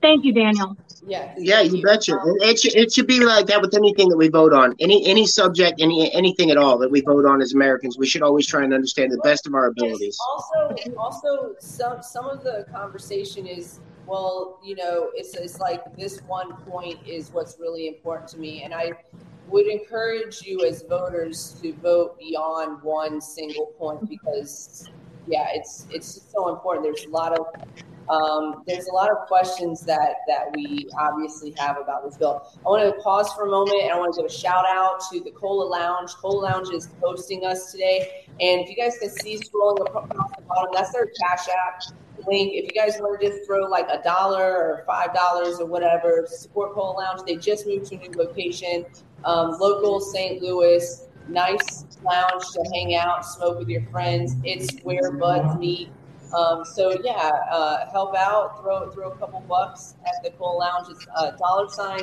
the Cola STL. If you guys want to do that. Um, this show is always and also brought to you by Queen Kitty Seltzer. Queen Kitty Seltzer, pop this kitty, put it in your mouth. That is our CBD, low CBD, sugar free um, seltzer. Uh, we've just uh, done a label changeover and we are working on infiltrating a city near you. So look out for us. Um, and uh, CQ LLC, of course, we're uh, cannabis consulting and education.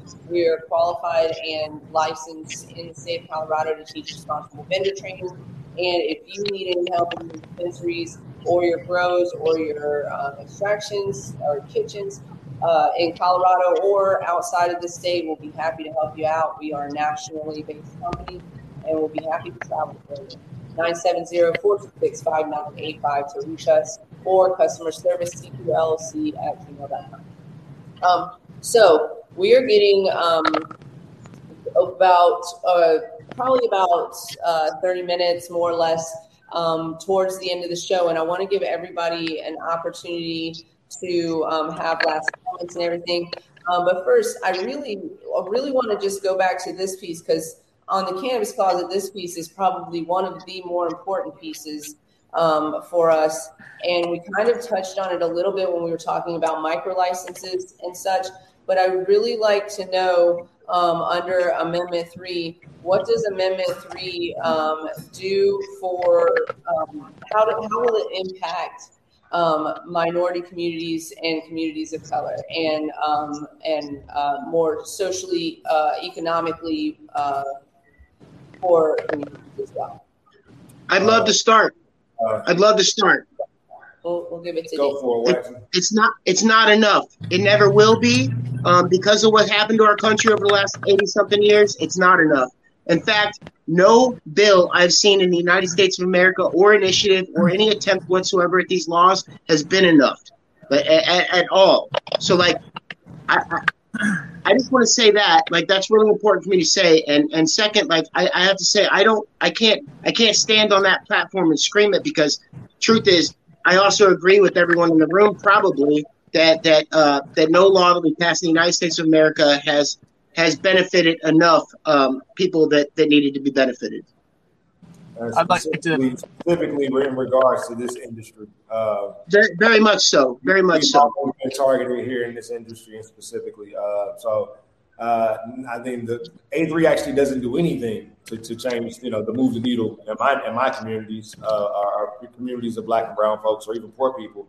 Um, and it doesn't even give them an opportunity to get into the game and actually try to change their situation or create generational wealth for their communities or the people around them. Um, so, I mean, what it does do is allow police to have more interaction with the general public and people that are probably in those neighborhoods. Again, you run the risk of the Mike Browns and the, the uh, thousands of other names where police should have been just minding their business, but they wanted to jump on somebody for selling a Lucy or selling burnt CDs or allegedly doing something, and uh, that's what it does do. So that's how it.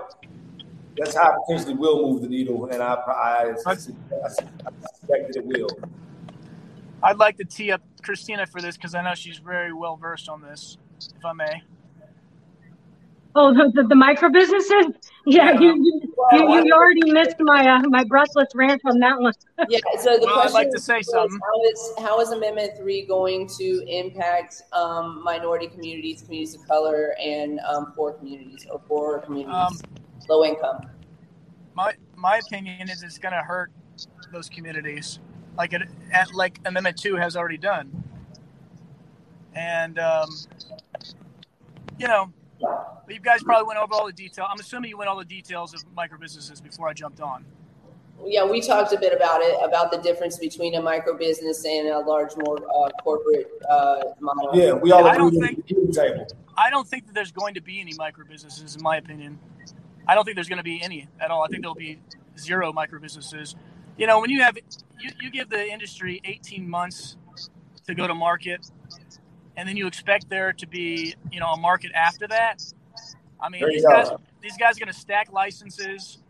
They're going to you, you know you can't compete with the person who owns 10 dispensaries in your region or has a 100,000 square foot facility. Um, Especially if you just- can't do it's not- business with them.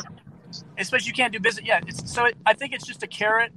I think it was a, tr- a, a tricky little carrot they were dangling in front of minorities and underprivileged, saying, "Hey, you know, we're going to give you a slice of the pie." But you know, I will say because I have spoke with Dan personally on this issue, that is one of the things that he says he fought to uh, bring to the table. That NORML specifically brought that to the table. Um, because here's the reality, guys, and I'm sure you spoke on this, Christina. Maybe you haven't, but I'm to say it anyway for the viewers. The reason you don't have an equitable market today in the state of Missouri is because the medical marijuana industry killed our chances in the legislature with the Cannabis Freedom Act. They are the only people, they are the only, literally the only people in the entire state of Missouri that uh, campaigned against or testified against our bill. If Mar, if and, and I know that Wiley's familiar with this, uh, but Mhm. you know, if Ron Hicks' bill was passed, you'd have a fair and equitable market. You'd have an open market as, as it should be. But what they did with Amendment Two, and we actually asked voters to turn out Amendment Two as well. It may come as a shock to some, but we were campaigning against that too because we knew it was going to monopolize the industry. I mean, all you had to do was read the damn thing, and we knew they were going to set themselves up for turnkey rec operations, which is exactly what they've done.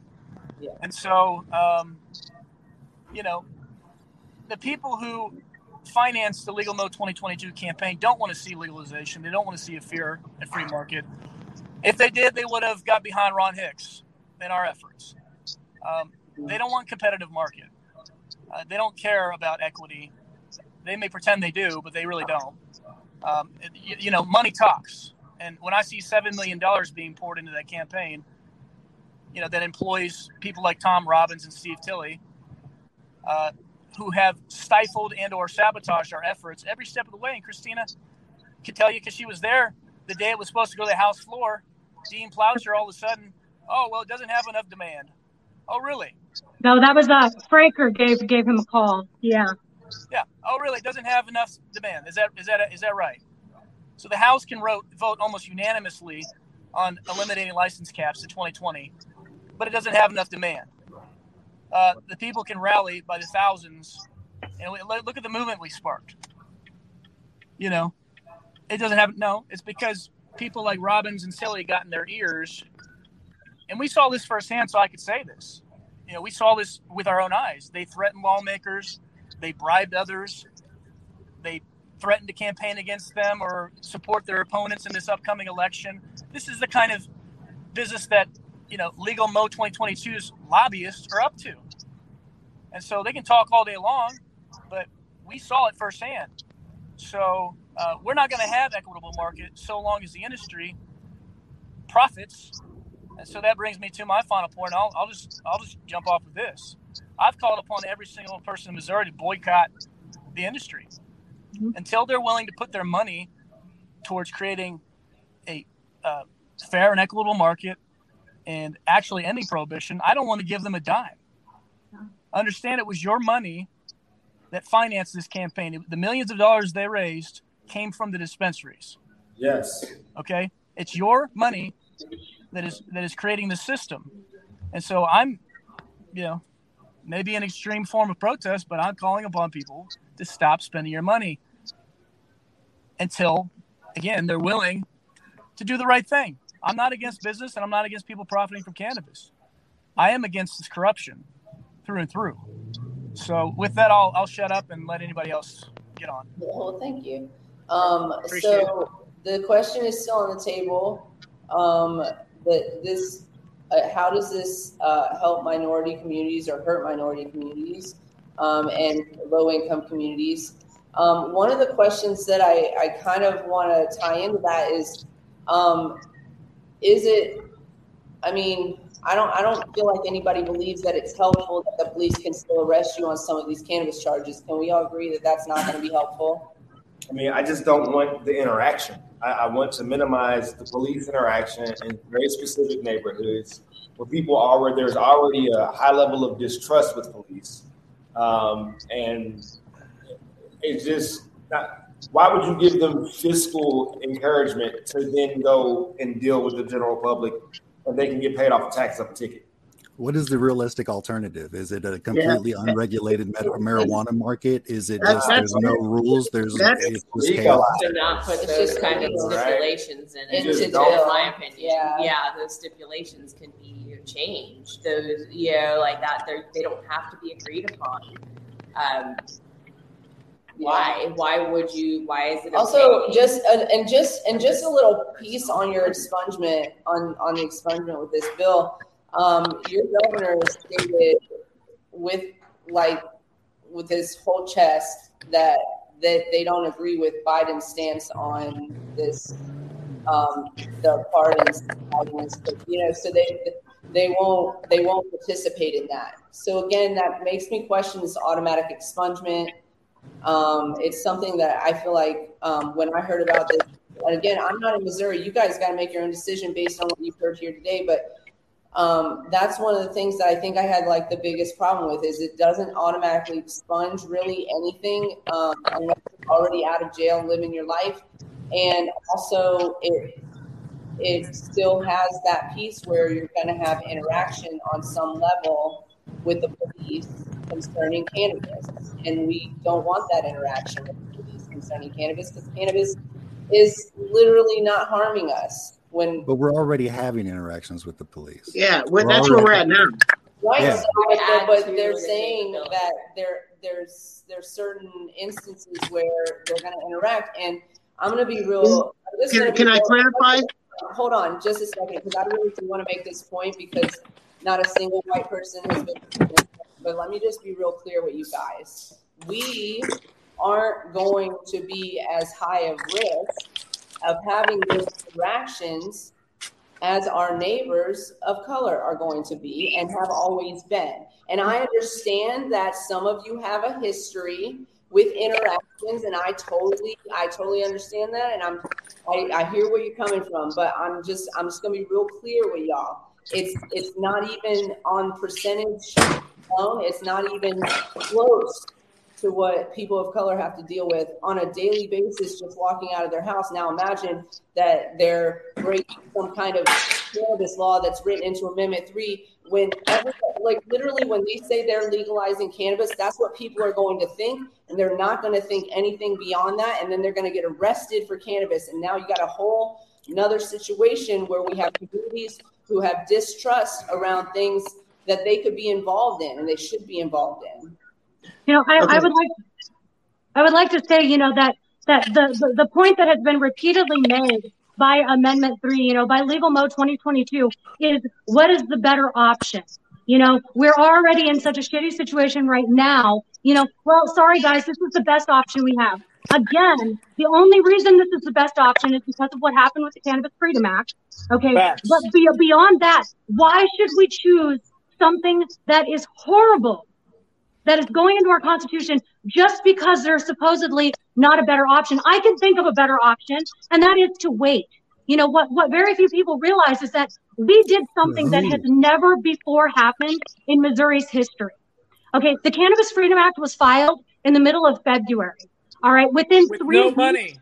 With within no money. three weeks, we had a committee hearing. Everyone told us that was not going to happen because nowhere in the history of Missouri has an adult use bill ever made it to committee and out of committee. Yes. Okay. Yes, So we are closer. We are closer than anyone wants you to believe. Imagine if we did that in three weeks. What could we do in a year? What could we do in two years? What could we do if just enough people got together for six months? You know, but more importantly, there is change coming. Okay. I am, I am, I am fully invested in that. You know, more importantly, because based, based on the fact that I was there at the Capitol, I was talking to our representatives, I was talking to our senators, you know, and they recognize as well that this is coming, you know, but, but the, the most important part of this is that we not give up this close to the finish line. And let me, this, this is, this is the example that I give. Imagine for a hundred years, you know, the cannabis community is fighting for, for legalization for a hundred years, for an entire century. These people are fighting for, for legalization. We get to the finish line. The finish line is in sight. It's been a hundred years and we're finally making progress.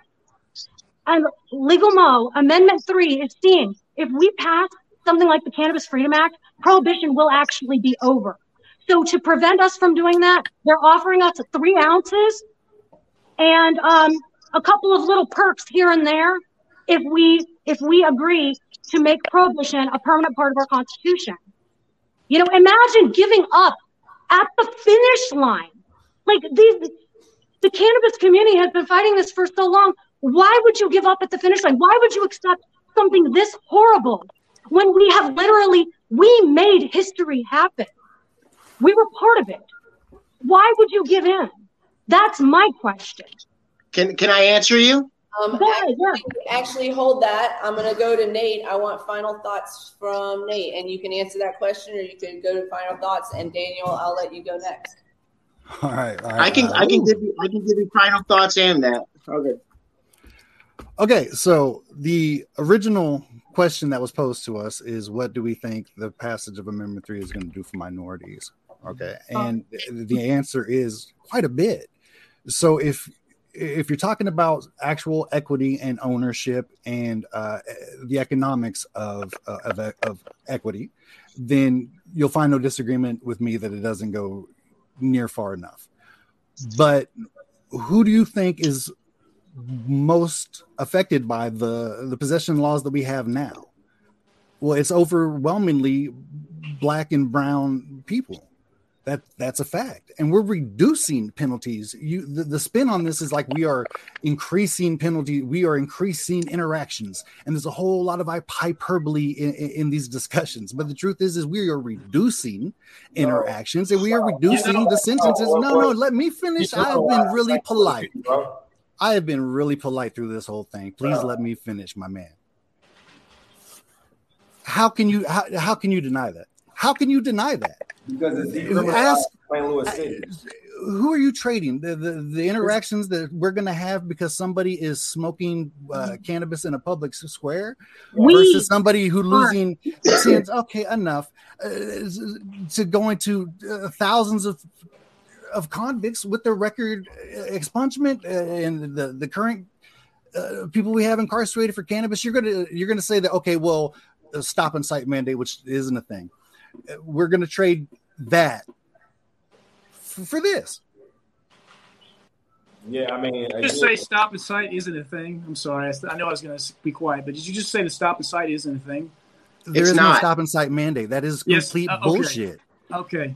It's not, first of all. You can go back and watch the PBS special with Ashley Bland Manlove, where John Payne admits on national television that there is a stop and cite clause to fine people for Listen. public use $100, and it goes on the records. I don't know who the hell keeps telling you guys. that Dan Viets likes to spread lies and fill people with. I just read it for him. I- I mean, Same Dan right that in you there, were just guys. saying, you know, you, put you that act in like we're, confided we're in- making this shit up because we hate John Payne. No, we're we're we're we're, we're telling you You're making this is stuff up is because really you don't understand law. how to read the law. It's- That's clear. I'm sorry. It says hundred dollar fine for public use. That's In general, in general, all of all of everything, every argument that you have thrown against Amendment three, factual. One hundred. It, it is not. One hundred. It is. It is not. That's why. That's why we forced, and it was Christina. I have to credit her for this.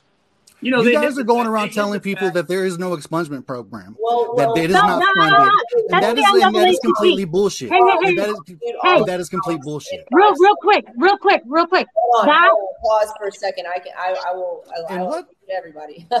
um, for just, just uh, to be clear, though, the things that we're addressing about the expungement clause, about the micro licenses, about um, actually all of these points have actually been read directly from the amendment. So there's no. You're Uh, misinterpreting it so much. But you're not in a position. okay, you, said- you're, you're not qualified to make we- that claim. We One. we Who amongst us is? But Dude. two, dude. two, more importantly, Really, uh, Wiley? Because you've been wrong half this podcast too. hang on, hang on. What was I just about to say? What, what, what do you man? Look, we've been working one on one with these lawmakers since Oh. February. Right, right, right. If if Ron Hicks bills would have passed, if if the Cannabis Freedom Act would have done this, if my mom had balls, she would have been my dad. At the end of the day, it doesn't matter. Every resistance has failed, and you No. can provide no reasonable path to what you are asking for. And what you Failure are implies asking for is finality. open Where's the finality because that? let's all admit it, the best sex, uh, the best social equity program is open licensing. That is Okay. what this entire fight is about. Let me go back to something. happening right now in this bill. So if that's not going to be the best for Missouri, You were just talking about the governor, who is the leader of our Missouri Republican Party, and his anti cannabis stances. And you want me to believe that you're going to be able to push something through the legislature? The you're le- not. you- Amendment we three wants did. us to believe that our legislature is going to fund this expungement program. And I just want to be very clear about something. They we are. are not the ones who said anything about the expungement program not existing. That was research conducted by the NAACP. They are the ones who first posted about is- that is and incorrect. revealed that. That was not me or any of the other people in this room. That was a professional organization for minorities who came up with that. So Nate, Hey guys, guys, can I, can I talk? Can I talk for just a second? Nate, Nate, final thoughts. Then we're passing to Daniel. Look, don't let the uh, the great be the enemy of the good. This, when you take away license, this is just my opinion. When you take away licensing, Amendment 3 is the most progressive adult use program to be implemented across the country throughout this whole thing. No one has been able to give me a, a state to compare otherwise. I Uh, want you to to be New York, realistic. I'm almost done. I'm almost done, Ben Buddy. I want you to be realistic about your expectations. MCI failed. Uh, Fair Access Missouri failed. HB 2704 failed. What are how long are we really going to say no to the expungement and the release of literal tens of thousands? I have When you when you add expungements uh, for for prior convictions, it's literally tens of thousands people uh, people's lives that are going to change. You're going to give access to Missourians. Does licensing suck? Absolutely. these Is it a bunch of greedy bastards at the end of it? Yes. We agree on all of that. But at the end of the day, there's no realistic alternative. There's no path forward. And here is a chance for us to have the best program in the state so far. Okay. That's my Daniel, final final- word. I gotta respond. Final thoughts. I gotta respond. Let, let me let me respond just a few things, and then I'll shut up. Daniel. Yeah, hold, hold on, hold on, just saying, Daniel. I'm, I'm going to go to Daniel for final thoughts. We are, we're getting close to the end of the show, and we'll come to you, Ben, Okay. and then we'll, we're going to give Wiley the last word. Okay. And I appreciate everybody's voice tonight, and I respect everybody in the room and everybody's listening. Um, I'll say it like this: There's different different things that were happening in Missouri over the last year. Ron Hicks' bill was wonderful. So many good things could have came from it, but I cannot live in the skeleton of a House bill that didn't doesn't exist anymore. Number two, I'd like to quote Representative Ashley Bland Manlove, who said that no legislation gets by in less than seven years. That's just real. You can see it with the federal government now. They've been talking about cannabis for the last five years. They're going to talk for the next two. Maybe we'll get something out of it. But the fact is, politicians are not there to save us.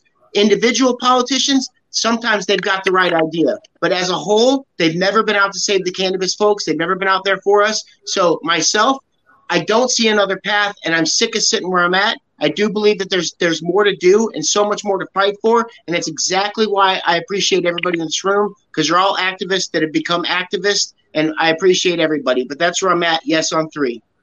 Thank you, um, Ben. Yeah, I just wanted to just a few things. Yes. One, and Daniel, I second that. I appreciate you, and I appreciate you, Nate, and the different opinions. And I think we all have the same mentality that we want to see the end of prohibition. Um, at some point. Um, Nate, you had I think you had asked a question, or you had posed this point about minority communities, and I'm I'm speaking of this as not a not, as not a minority, but as somebody who's uh, close to the source and has been working with representatives in that area. And I can tell you that nobody in those communities is thrilled about Amendment 3. Nobody.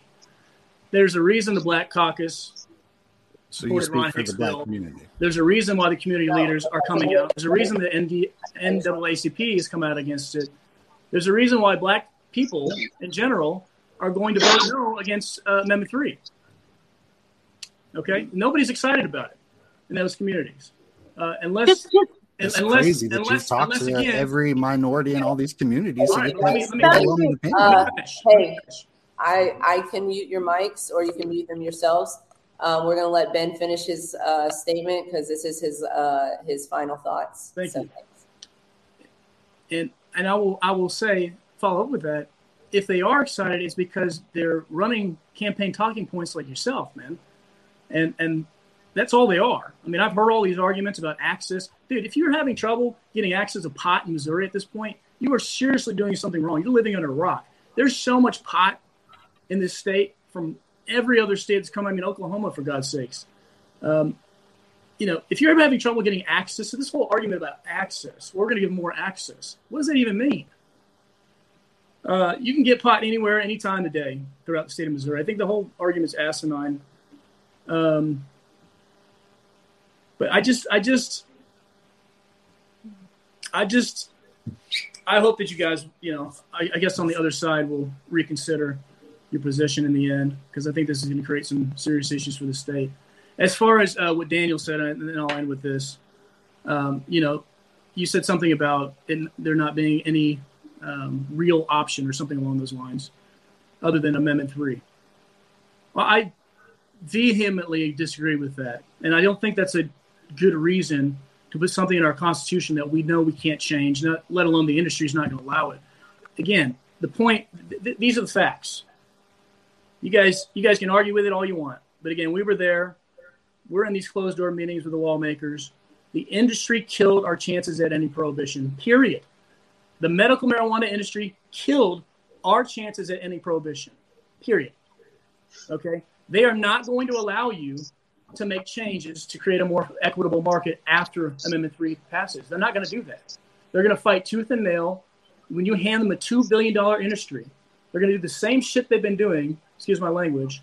No. They'll send their lobbyists who, again, will who blackmail, or um, excuse me, not blackmail, who will bully, threaten, uh, you know, promise uh, campaign money. I mean, look what just happened with Mayor Lucas, who was an, who was an opponent for months and months. He was on our side for months and months and months. He's out and he's openly speaking out against Amendment 3 and the marijuana cartel. And then all of a sudden, the last minute, like Christina just said, we're at the finish line. He flips the script. Well, why did he do that? Maybe it has something to do with his run for Congress. Maybe the industry approached him and said, We're going to support your run for Congress. This is what they do. And you guys have to understand that by giving these people the money, they're also going to control the politics of the state for an indefinite period of time. That's what they're doing. And so, um, you know, from the very top down, again, Steve Tilley is is happens to be Governor Parsons' good buddy. Okay, the most powerful man in the state of Missouri. You know, who Republican lawmakers shudder when you bring his name up in the halls of, of the Capitol. Refuse to talk about Steve Tilley. Why? Because he'll kill he'll kill their bills or he'll kill their campaign or this is what we're dealing with. But thus that's who represents this this Amendment Three. So, uh, m- bigger picture, you know, is we're up against those kind of people. So we don't want to hand them, you know, this industry that's going to, um, that's going to add fuel to what they're doing. Mhm. You know, um, and that would be my point for your consideration. And I'm, I'm done. Thank you. And Guys. um, who it, joined us live. Wiley Price joined us live. Thank you very much. We appreciate it. We love live guests. Yeah, thanks for It's our here. favorite. It's not my first time in the line. and um, so, so final thoughts um, on Um, I guess I'm trying to think backwards. Um, I mean, as I said earlier, um, when you this whole idea of this is you know better than what we got. Again, when you see a group of people starving in a situation, and you go to them like, "Hey, you know, I'm gonna come, I'm gonna help y'all out in this second round, and, and I'm gonna make sure y'all don't starve." And in the second round, you hand them shit sandwiches. Like, I just rather continue to starve. Um, this is a, this is a this is an insult as far as criminal justice goes because we already have decriminalization in the city of St. Louis as well as the city of Kansas City. Um, and this is going backwards. So right now, as it stands, if, if a cop sees this blown on the corner, he's just going to drive by. He knows he knows it's decriminalized. He knows that they're not prosecuting anything less than 100 grams, right? He knows this. If Amendment Three passes, that that encounter could go completely left at any given time. And the best case scenario is that the cop leaves me with a hundred dollar fine. Um, that's very, very relevant in my community. It's very, very relevant in, in poor communities where police patrol. You know what I mean? Um, and so, for me, uh, saying that this is the best thing, this is better than what we got, I'll just stick with what we got. Uh, as it stands right now, uh, the police are pretty much on a, on a hands off deal on this, unless it's a big deal. But at, with in Three passing, if they see three guys hanging out in the park, they can go run up on them like you know guns ablazing if they if they want because they are. What- Wiley, I want to I want to point out I want to point out that you're in a class one city that can make those kind of rules. I live in a class three city. We can't make those kind of rules that you made. A hundred dollar fine is a blessing down where I'm at. Or no fine. But that's, Yeah, I but mean, are that's we I agree. That's I'm felonies over saying. Where I'm at, there's no fine, and and what you're suggesting that we No, do, it's felony, right? That that's the alternative where you're at, No, right? in If you're caught smoking weed, no, not in St. Louis. It's- okay, okay. No, that's what I'm saying. St. Louis has the The ability the- make so that's what it should do. That's St. what the Louis- state should do. I'm from the rest of the country. It's not like that here. The state, the Yeah, state, I'm I'm in a class I'm in a class three city. I'm in a class three Right. city. You're in a class one city. the point, the Yeah. point being is that those interactions won't happen under decriminalization here, right? So, so then to vote for Amendment Three would create a situation where they would have probable cause, if you would, to come up on a situation where you're just hanging out with a couple of your buddies, and that's that's kind of problematic. that- but we That's that's valid in St. Louis. That's are. valid in St. Louis. we are That doesn't speak at to the rest the of the of, state. our time. I really appreciate. uh, We both really appreciate. Excuse me. Um, you guys all coming on. Uh, thank you so much for being such um, such strong advocates for your position and and coming on and just you know facing the fire. We really do appreciate it. Um, we wish we had more time. We could go for hours and hours on this. We understand that, uh, but but unfortunately, we do have to wrap the show up. Uh, for for those of you watching, uh, this show uh, today was sponsored by the Cola Lounge, who let us use this space to record. Um, also sponsored by Queen Kitty Seltzer, which is uh, mine and MJ's low CBD, no sugar seltzer, and um, CQ LLC. And also, oh yeah, holler um, for St. Louis Cannabis Club. They got a peach mango in that low CBD, um, sugar free seltzer, a peach mango made with organic terpenes. Come check them out. Um, and they got lemon as well, right? They got Yep, lemon and peach lemon and mango. Um, so yeah, definitely come check them out. Check out the new Cola Lounge. They're going to be open um, soon, I believe. Um, definitely, if you have a couple bucks and you want to throw it in donate to the Cola Lounge. The um, the Cash App is scrolling across the bottom. It's dollar sign the Cola STL. We really appreciate you. We really appreciate everybody being in the comments today. You guys, the show blew up, and we really are so happy that you were here. Uh, we hope that the information that you gathered today was helpful um, for those for any of you that were undecided. Um, and most importantly, uh, most importantly, please go vote. This conversation does not matter at all if you don't show up. So we know that this is midterm time, and it's not usually when people go out and vote. But honestly, these are the most important elections that you could vote in. So please go out and vote in your midterm elections. Please go out and vote um, either for or against uh, this amendment, however you see fit for your life and for your community. And um, just make sure that your voice is counted and heard. So go out there and vote. Make sure that you guys do that. We are in St. Louis for the rest of the week, so definitely hit us up. You can find me, Canna Queen DGO, everywhere I go. So if you're on social media, just look me up, and I'm probably there. Um, and uh, we really thank you for being in person today. It was so nice to meet you, by the way. We've heard many things, many good things about you. And um, thank you, audience, and thank you, um, panelists, for joining us today. Um, we are not going to have a would you rather. We're not going to bring down this vibe with a weird would you rather question, but join us on Monday and we will bring you one. Uh, we will be back on the road on Saturday, so definitely hit us up if you want to hang out. St. Louis, we're here. Um, always, as always, be nice to yourself. Put your mask on before assisting others. You can't love others if you don't love yourself first. Love yourself. Yeah, y'all. Um, I did not get to say a lot at all because I was just taking in everything that everyone had to say. And as my final thoughts, I'd like to just remind everyone that your vote does matter, as many people have said here. Um, really understand what you're voting for. Um, what I gathered from this and what I my takeaway is that everyone's kind of got their little pieces that they like about this, but also, you know, and they're willing to stand on that hill and go for it. But then they're also saying, no, I don't really like that or agree with that over there, but I'm still going to vote for what I like, even if it doesn't serve everybody. And I think everyone should revisit that thought and, uh, and take this as a whole that, okay, we've been waiting and waiting and waiting. Well, y'all can wait a little bit longer um, because if we want everything to be done right federally, we should do it right statewide, right? We should be leading as an example each state, each of us representing um, our communities of what is best for everyone in this industry. We are still a baby industry. We can still make the things go the way that works for everybody, for mom and pops, for patients, for big cannabis. There's a place for everybody for this. And so everybody that's you know there's there's a there's a piece for it for everyone and we shouldn't be fighting each other on it.